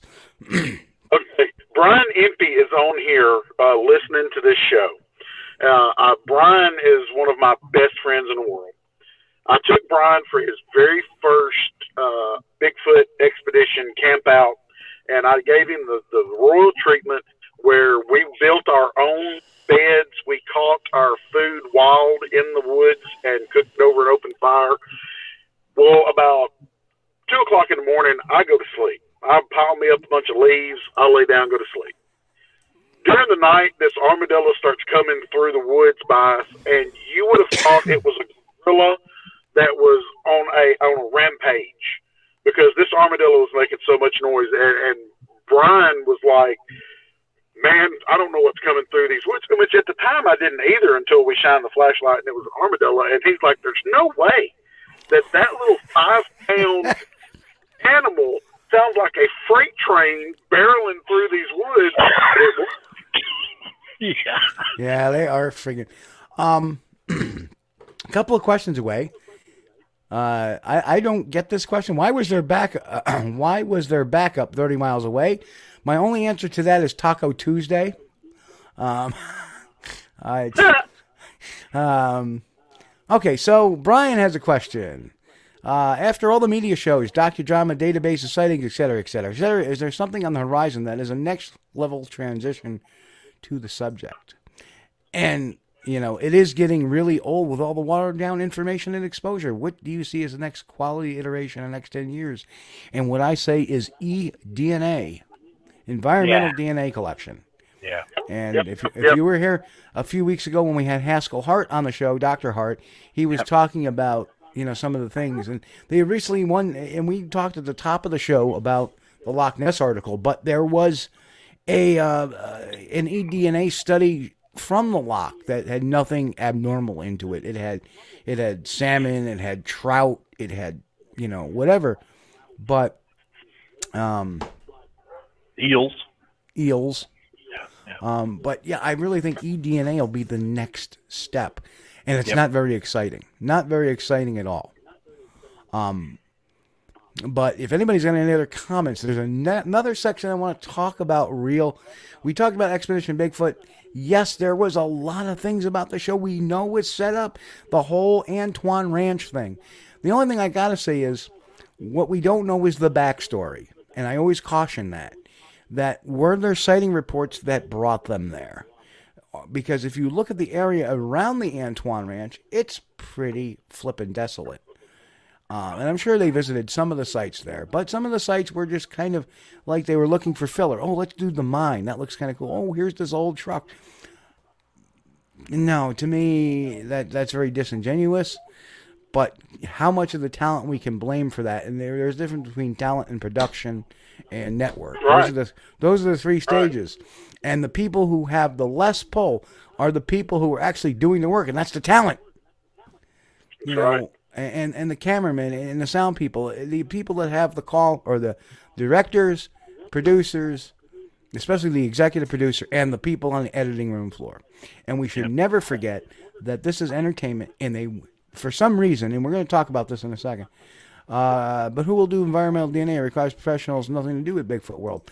Uh, that is not true, Pat. Yeah. If you glove up and take a vial of water and cap it, do it. You can send it off for eDNA.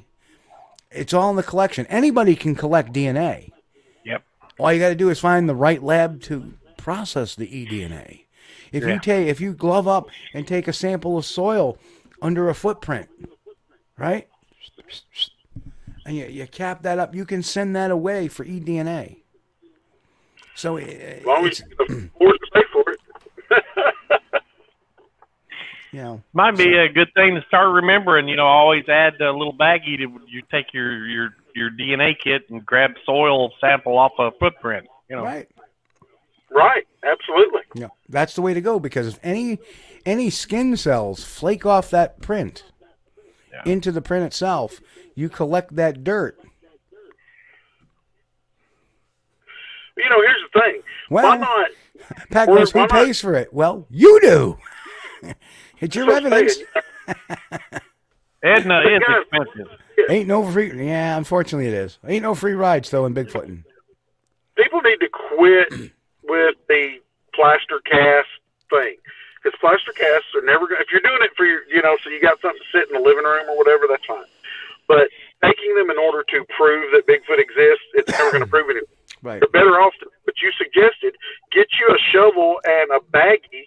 And glove up and scoop that entire track, under that entire track, and put it in a gallon Ziploc baggie and say, you know, of this entire baggie, surely there's one skin cell, you know, right. something that sloughed off when the step was made. Yeah. Uh, I'm on one side, then the next. I don't understand that, that comment. But if there is no Bigfoot D N A, how are you supposed to compare it to a Bigfoot? Can you answer that, Steve? Well, it would come up as an unknown. It would come up in the primate class, and it would yeah. definitely be flagged for. And depending on the D N A, it can eventually be sequenced. Yeah. And I have no idea what you want me to take a stand for, Sean. I have yeah. no clue. The, um... the the question was asked, what do I think the next thing will be? And I said it's eDNA. Yeah, yeah. I'm, and I'm with you on that. I think that that is the most promising tool that we've had in decades. Yeah. Yeah. Um, and, and you know what? I, I tend to agree with that as well. Um, you know, people, we get into this argument that D N A ain't going to do it. But it's a good start. It's a good start.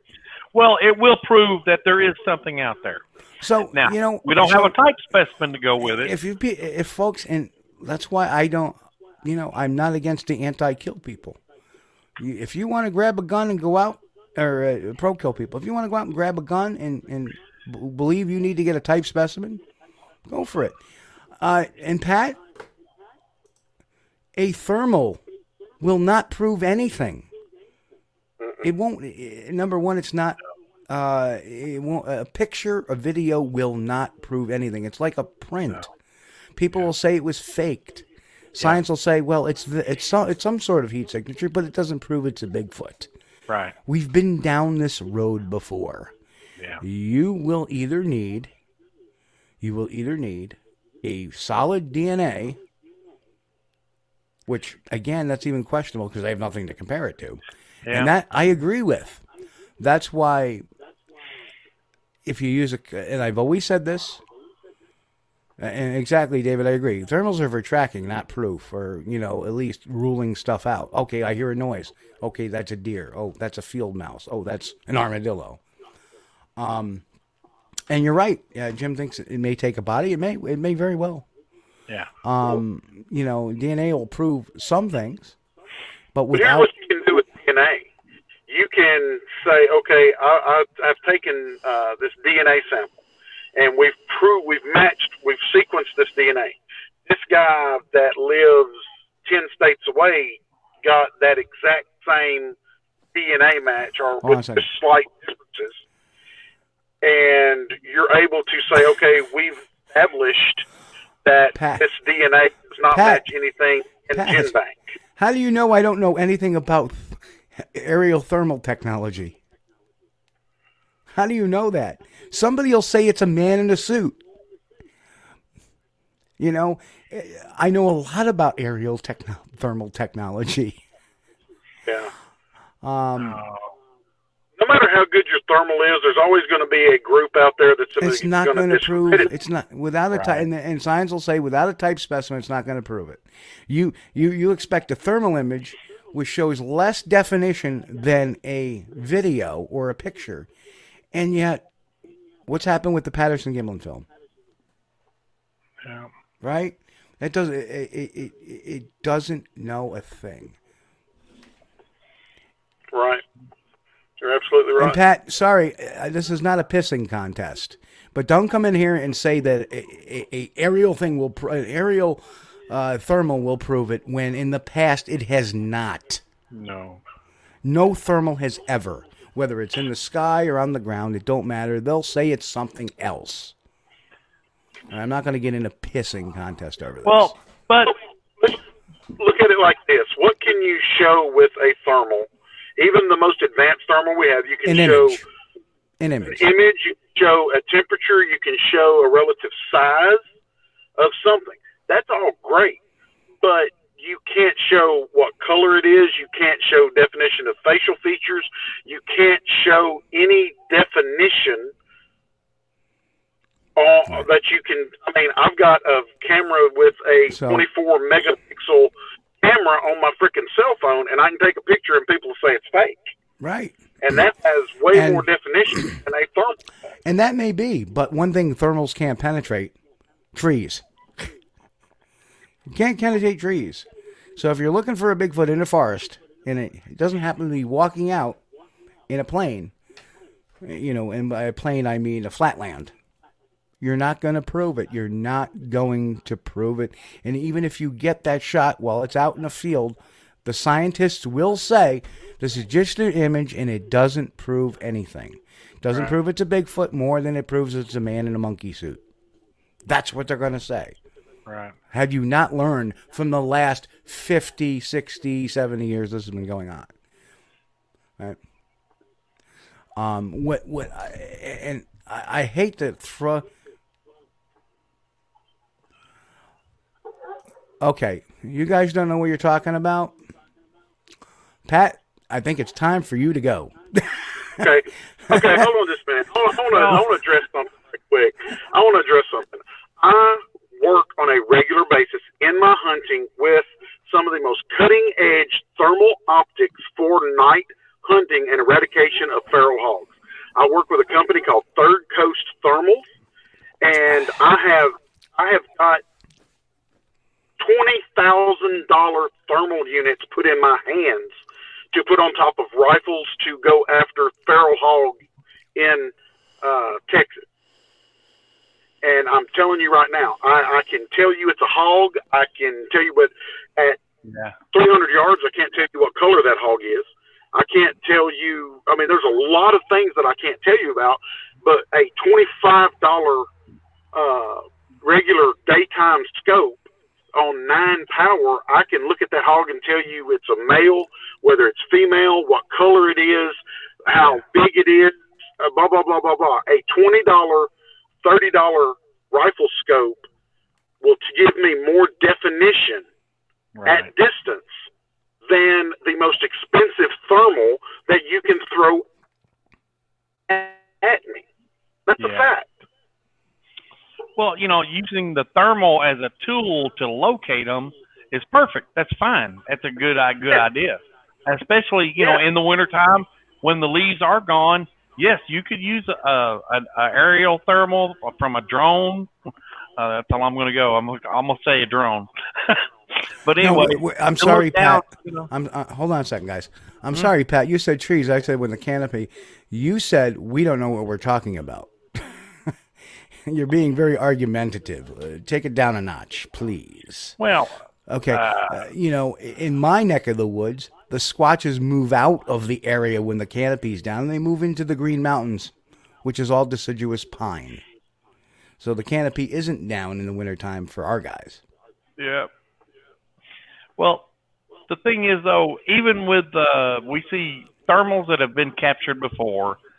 Okay, that may have shown a creature, but it doesn't prove it to science that they exist, because the scientists can just say, well, yeah, you've got a thermal of uh, some individual there, but, uh, you know, it, it doesn't necessarily mean it's Bigfoot. Well, look at it in human terms. You take a human being and you put him two hundred yards, even fifty yards down the road. You give me a thermal, even the most advanced thermal there is.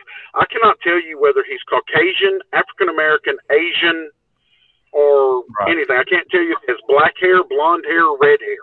I right. can't tell you if he's, wear, if he's wearing a red shirt, a blue shirt, a black shirt. I can't tell you whether he has a beard or a mustache or what color his eyes are or any of those things with a thermal. Right. I can give you a relative size and girth and things like that. They yeah. are a great tool for doing yeah. what you need to do with them. They're a great tool. I still, but I, you I, cannot get definition. Right. You can't. And I still say, and I still say that even if you got definition, it wouldn't be good enough for science to say it's real. No. We've been arguing about the Patterson-Gimlin film for how many decades now? Exactly. Yeah. yeah. That's right, Jeff. I, I, I don't think any any film, audio, or anything by itself will will will stand. But here's what may. Okay, you take that aerial surveillance and you put that in an area and you capture something on that thermal. And at the same time, you go down to that area and you collect some eDNA. Boom, right there, baby. Now you have it. You see, one technology, if you don't want to put one on a slab or kill one, which I don't, one technology will not work by itself. That's why when I set up D N A traps, I always have a trap camera nearby. Because what happens is, I'm going to have a picture of what's leaving that D N A behind, and that will prove it. So if anybody has listened to this show over the last, what, eighteen years, when did we start, two thousand six, fourteen years? Uh, Anybody's listened to this over the last fourteen years, they know that it's going to take a combination of technologies if you want to be no-kill. And usually my, my M O is trap cam, digital recorder to capture sound, boom, D N A trap. Then you have one, two, three forms of evidence. You can package that up. Okay, here's what we collected it off of. Here's the D N A sample.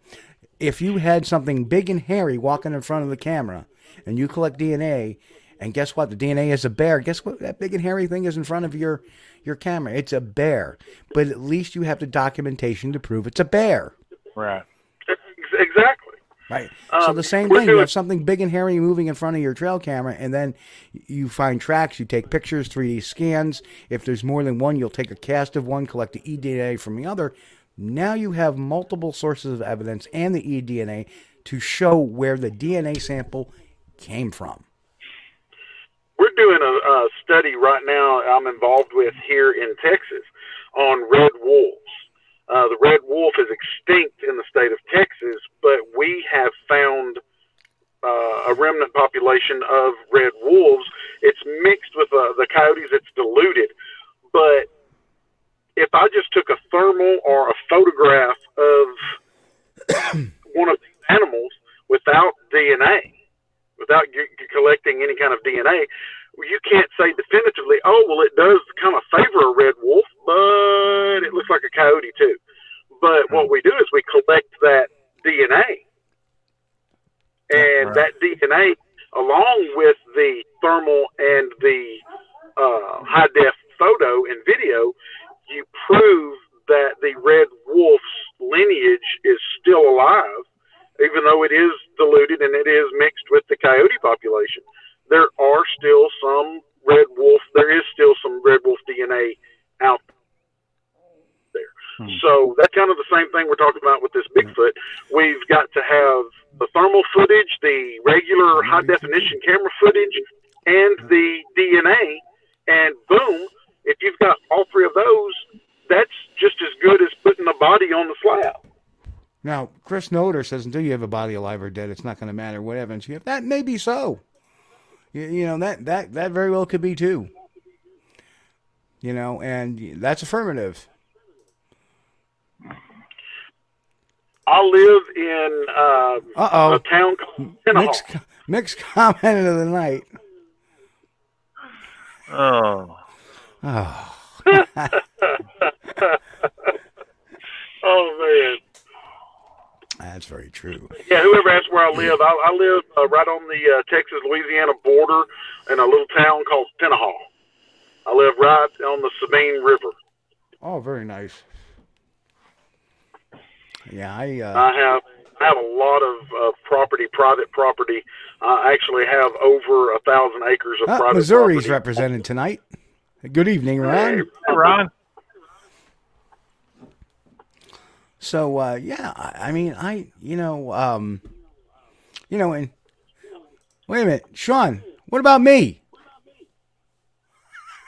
I don't live here in New York. um, yeah, Sean says he wants to take you out in Massachusetts at three a.m. anytime in October. That's very true. I have been out in Massachusetts in the morning, and there have been some things at one particular area that I was taken to that I can't explain. You want to talk about tree knocking? Tree knocking, and then all of a sudden, something, when we got close, something came down like a tree was pushed out. I'd love to go to Massachusetts for any reason. Uh, I've never been and, and would just thoroughly love to be out there in the woods at three a.m. You know, that would, that would be like a bucket list item for me. Yep. So, okay, got a question. Steve, tell me your feelings if you found someone shot a Bigfoot in New York and they say they thought it was a black bear. Would you be outraged or relieved that this happened? What would be the consequences? Does New York recognize shoot to kill? So let me let me explain this to everybody. Um, killing an unknown creature in the United States, as far as I know, is not illegal because it's not classified as anything in existence at this time. Now, somebody had asked, well, what if it comes out to be like a Homo sapien or an offshoot of a Homo erectus or whatever, and it's, it could be considered a homicide, right? No. Under the way the country's laws are written, until the uh, until that area... or rather that creature ever gets recognized, it's at the point of recognition going forward. So you can't charge somebody In other words, okay, somebody shoots a Bigfoot. It turns out to be, let's just say, uh, let's just call it Homo Sasquatch. That sounds kind of weird, but, you know, uh, so it, it's a, or a Homo Paranthropus or whatever. So we, we call it Homo Paranthropus. So it turns out, well, that, that, that killing those going forward, you know, killing those, it, you know, we, we would consider that a homicide. Okay, so they make that a law. And they make that a law, say, on October fourth, twenty twenty. Well, if they killed them on October third, twenty twenty, they can't go back and charge that person with homicide because the law was not on the books until October.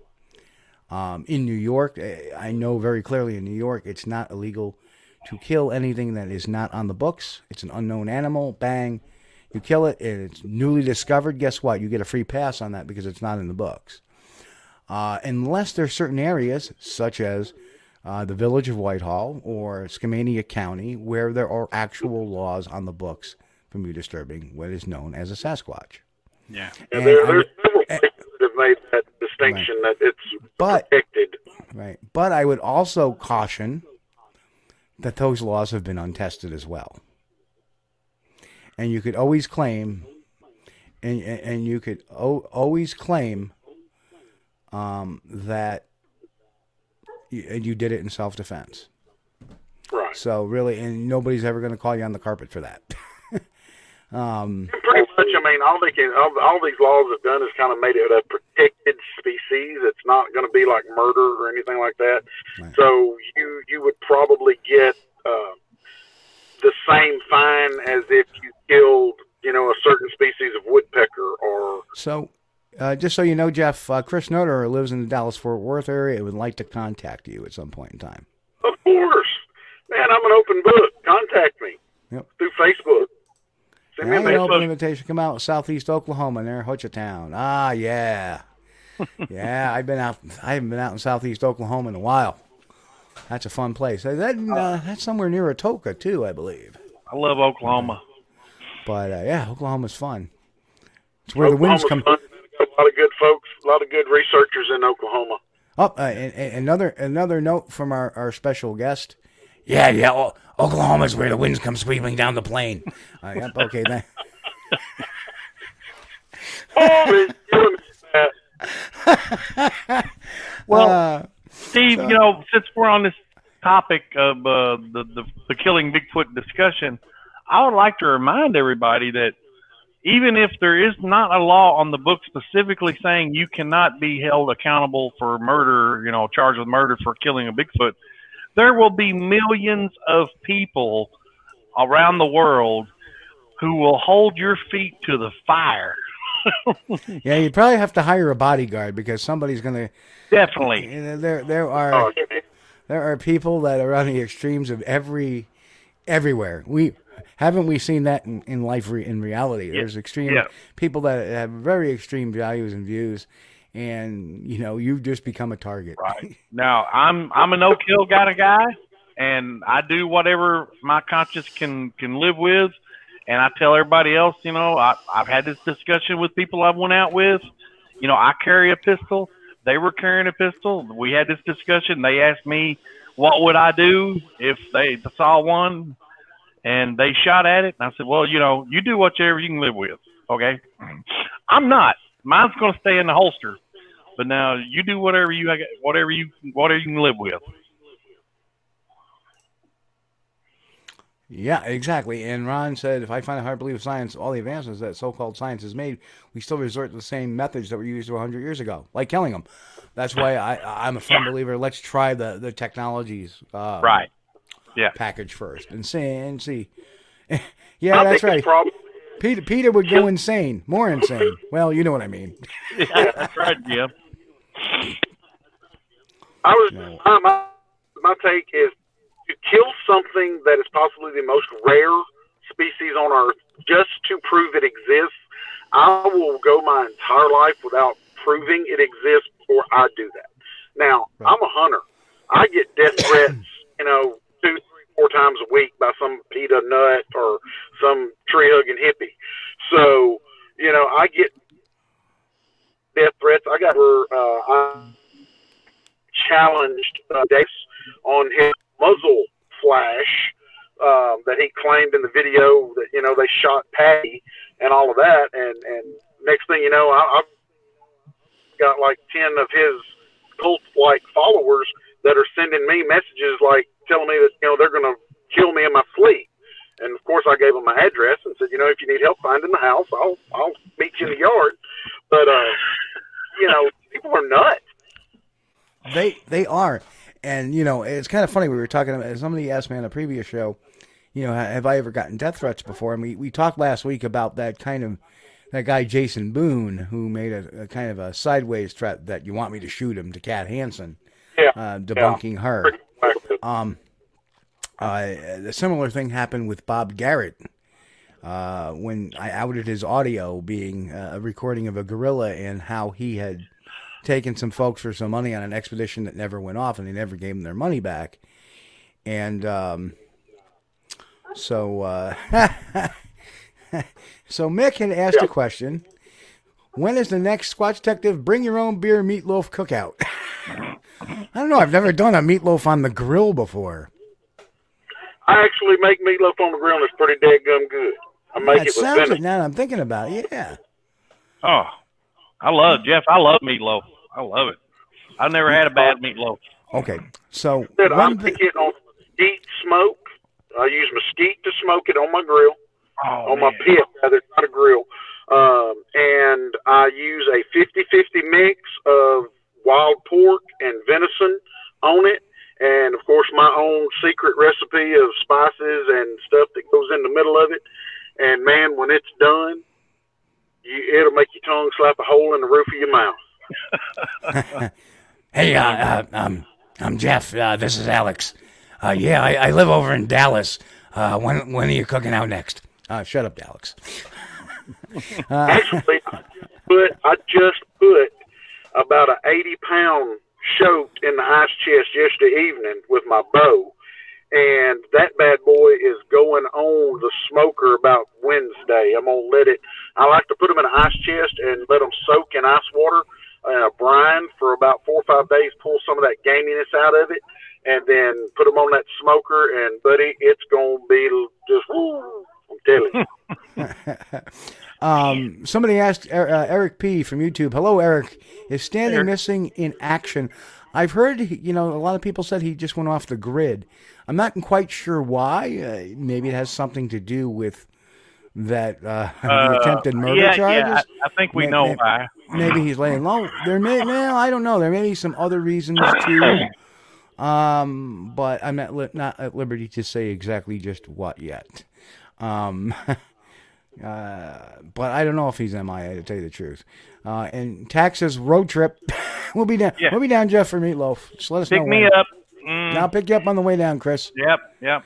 Um. Oh, no, no, not, not, not uh, Eric. Sorry, not him, but uh, uh, not him, but one of his uh, when he when he we had a trip to Alabama, and he uh, he. met up with uh, his Southeast representative, uh, a woman by the name of Gwendolyn Michelle Jones.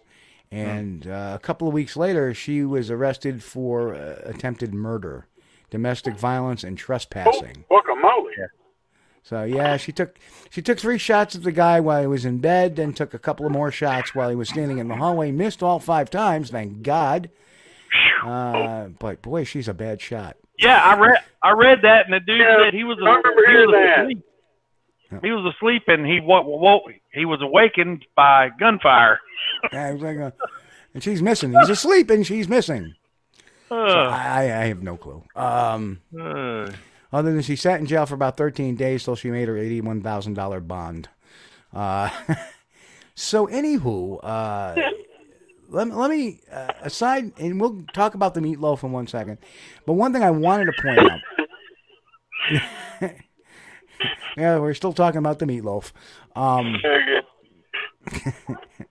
um, one of the things that, that I've made a, a comment on uh, very recently is uh, I have been through, uh, especially in the last three years, I've been through Uh, four or five different pitches to networks for a television program. I've been approached by at least a couple of of, um, of uh, production companies Um, the problem I think they have with me is I'm too skeptical. They want they want somebody that'll say, "Oh, it's a Bigfoot. Oh, it's a Bigfoot. It's a Bigfoot." They don't want somebody exposing the truth. One of the shows, and I didn't put this up here, but it also falls in that character, Paranormal Caught on Tape. That is the biggest bullshit show I've ever seen in my life.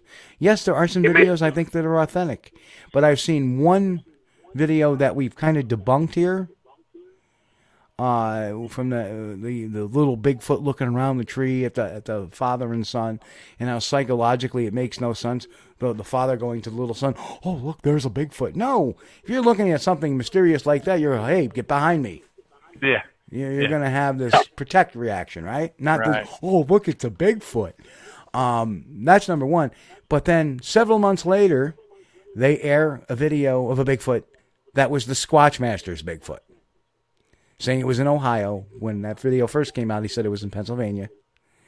And we've seen his videos before, including the, the dead one. Yeah. Right? But they put it on there like it was like the real thing. So it's very oh, yeah. apparent these people do no research on anything they do. Um, and that was actually uh, a program that we were pitching for, was to do an actual on-scene investigation of some of these things. And, uh, oh, no, we, we already have this show. It's called Paranormal Caught on Tape, and it's a piece of garbage. I like, you know, some of the, I know one of the people on there, who, you know, and again, they're just talking heads, you know, well, what, and they're probably asking questions. Well, if that was a Bigfoot, what would you do? Yeah, well, you know, and that's how they're answering it. But uh, a lot of the videos they're showing, especially of the cryptid ones, are bullshit. And I don't drop too many words. But that's also the reason why you probably haven't seen me on a T V show, is because I am too skeptical. I am too analytical. Um, they don't want people to debunk something. That's bad business. They want somebody to make it scary, make it oh, ah. They want they want the spook factor. Well, folks, I'm not about that. Anybody that's been in this show has followed this show for the last fourteen years. They know I am not about bullshit. I'm about calling it like it is, telling it like it is, and that's why we did part of this show tonight, and that's why we do our shows every week. It's why the whole hashtag stop the lunacy. It's for all this crazy stuff that comes out of everything. And uh, we got a few so, minutes Steve, left. Yep. Your show first. Your show was the first podcast I ever did. Way, way, way back. I don't remember when it was, but it was a long time ago. Uh, and I, I just I remember that uh, that it was the first one I had done, and we had such a great time. Yeah. That's what it's about. It's about having some laughs, you know, not take ourselves too seriously, but we take the topic seriously. And, uh, right. yep. Um, you know, like I said, folks, we, we, we try to keep it real. Um, as things develop, we let you know. Um, you know, I, I, I will tell you how I feel. I will tell you everything. Um, what I, what I won't tell you is that if something I don't feel is real, I won't say, "Oh, that's the real thing." Because it's, you know, I won't necessarily, I, I won't bring somebody on the show if I don't believe them, at least on face value. Right. right. Oh, absolutely, man. Oh, you I saw Bigfoot uh, r- riding a pony into the, okay, thanks. Yep. I'm not going to have you on my show. No, no, no, thank you. But if you have a, a, a even, and folks, even if you have a woo type of experience, I'll gladly bring you on the show, too, to discuss your experience, because I think there may be some science behind why there's some woo sometimes. We've talked about that over the last fourteen years. And we haven't really done an anniversary show, but uh, the twenty-fourth of September, uh, just ten days ago, marked our fourteenth anniversary. But we were so busy, me going back to work, it completely just right out of my mind until just a little bit ago. Hey, wait a minute.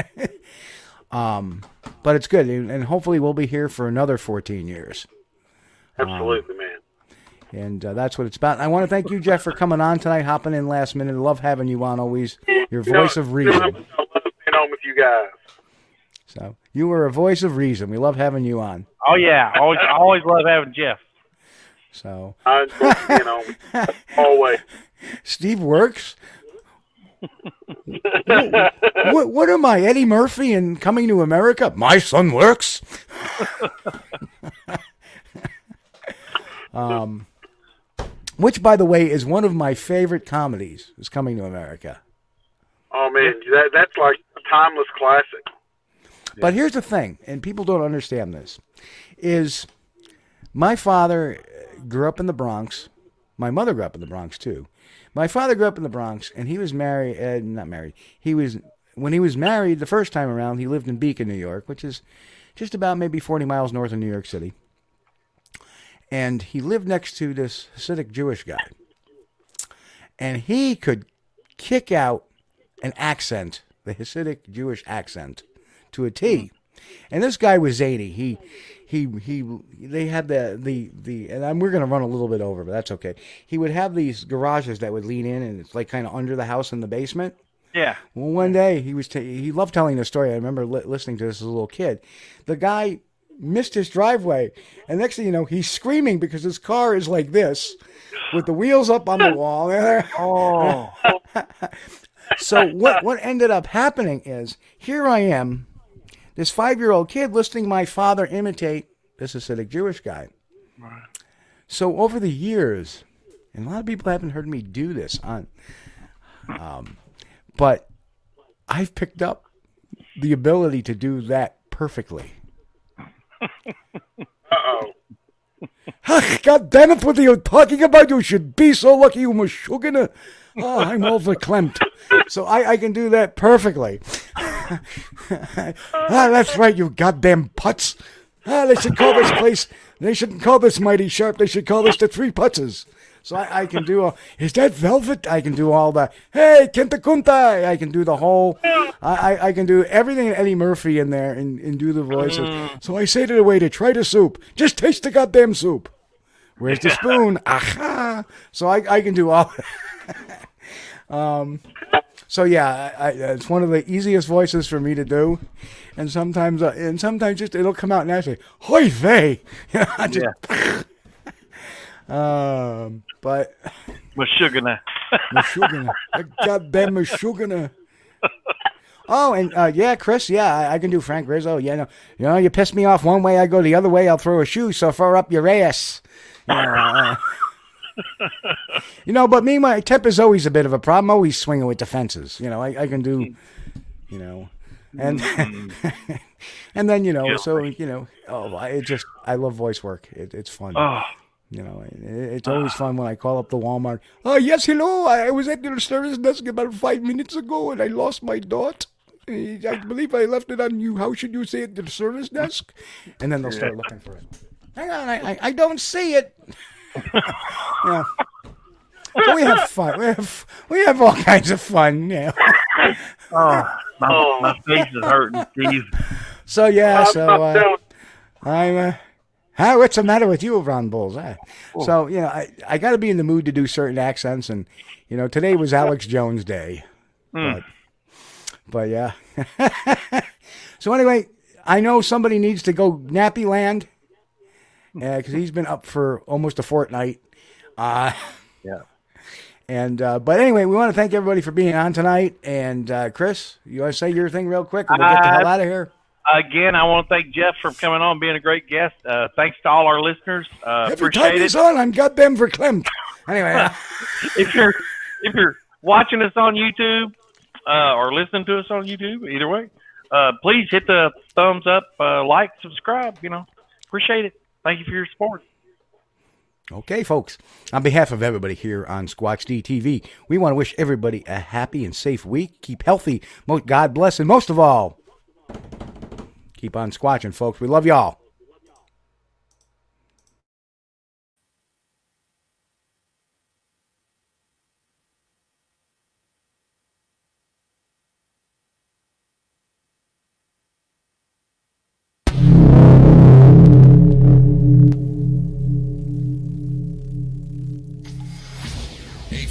You've been watching Squatch D T V.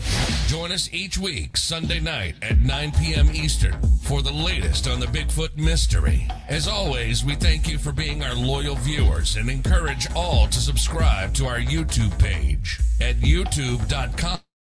Steve Kulls. As always, have a great week. Stay safe. God bless. And keep on squatching.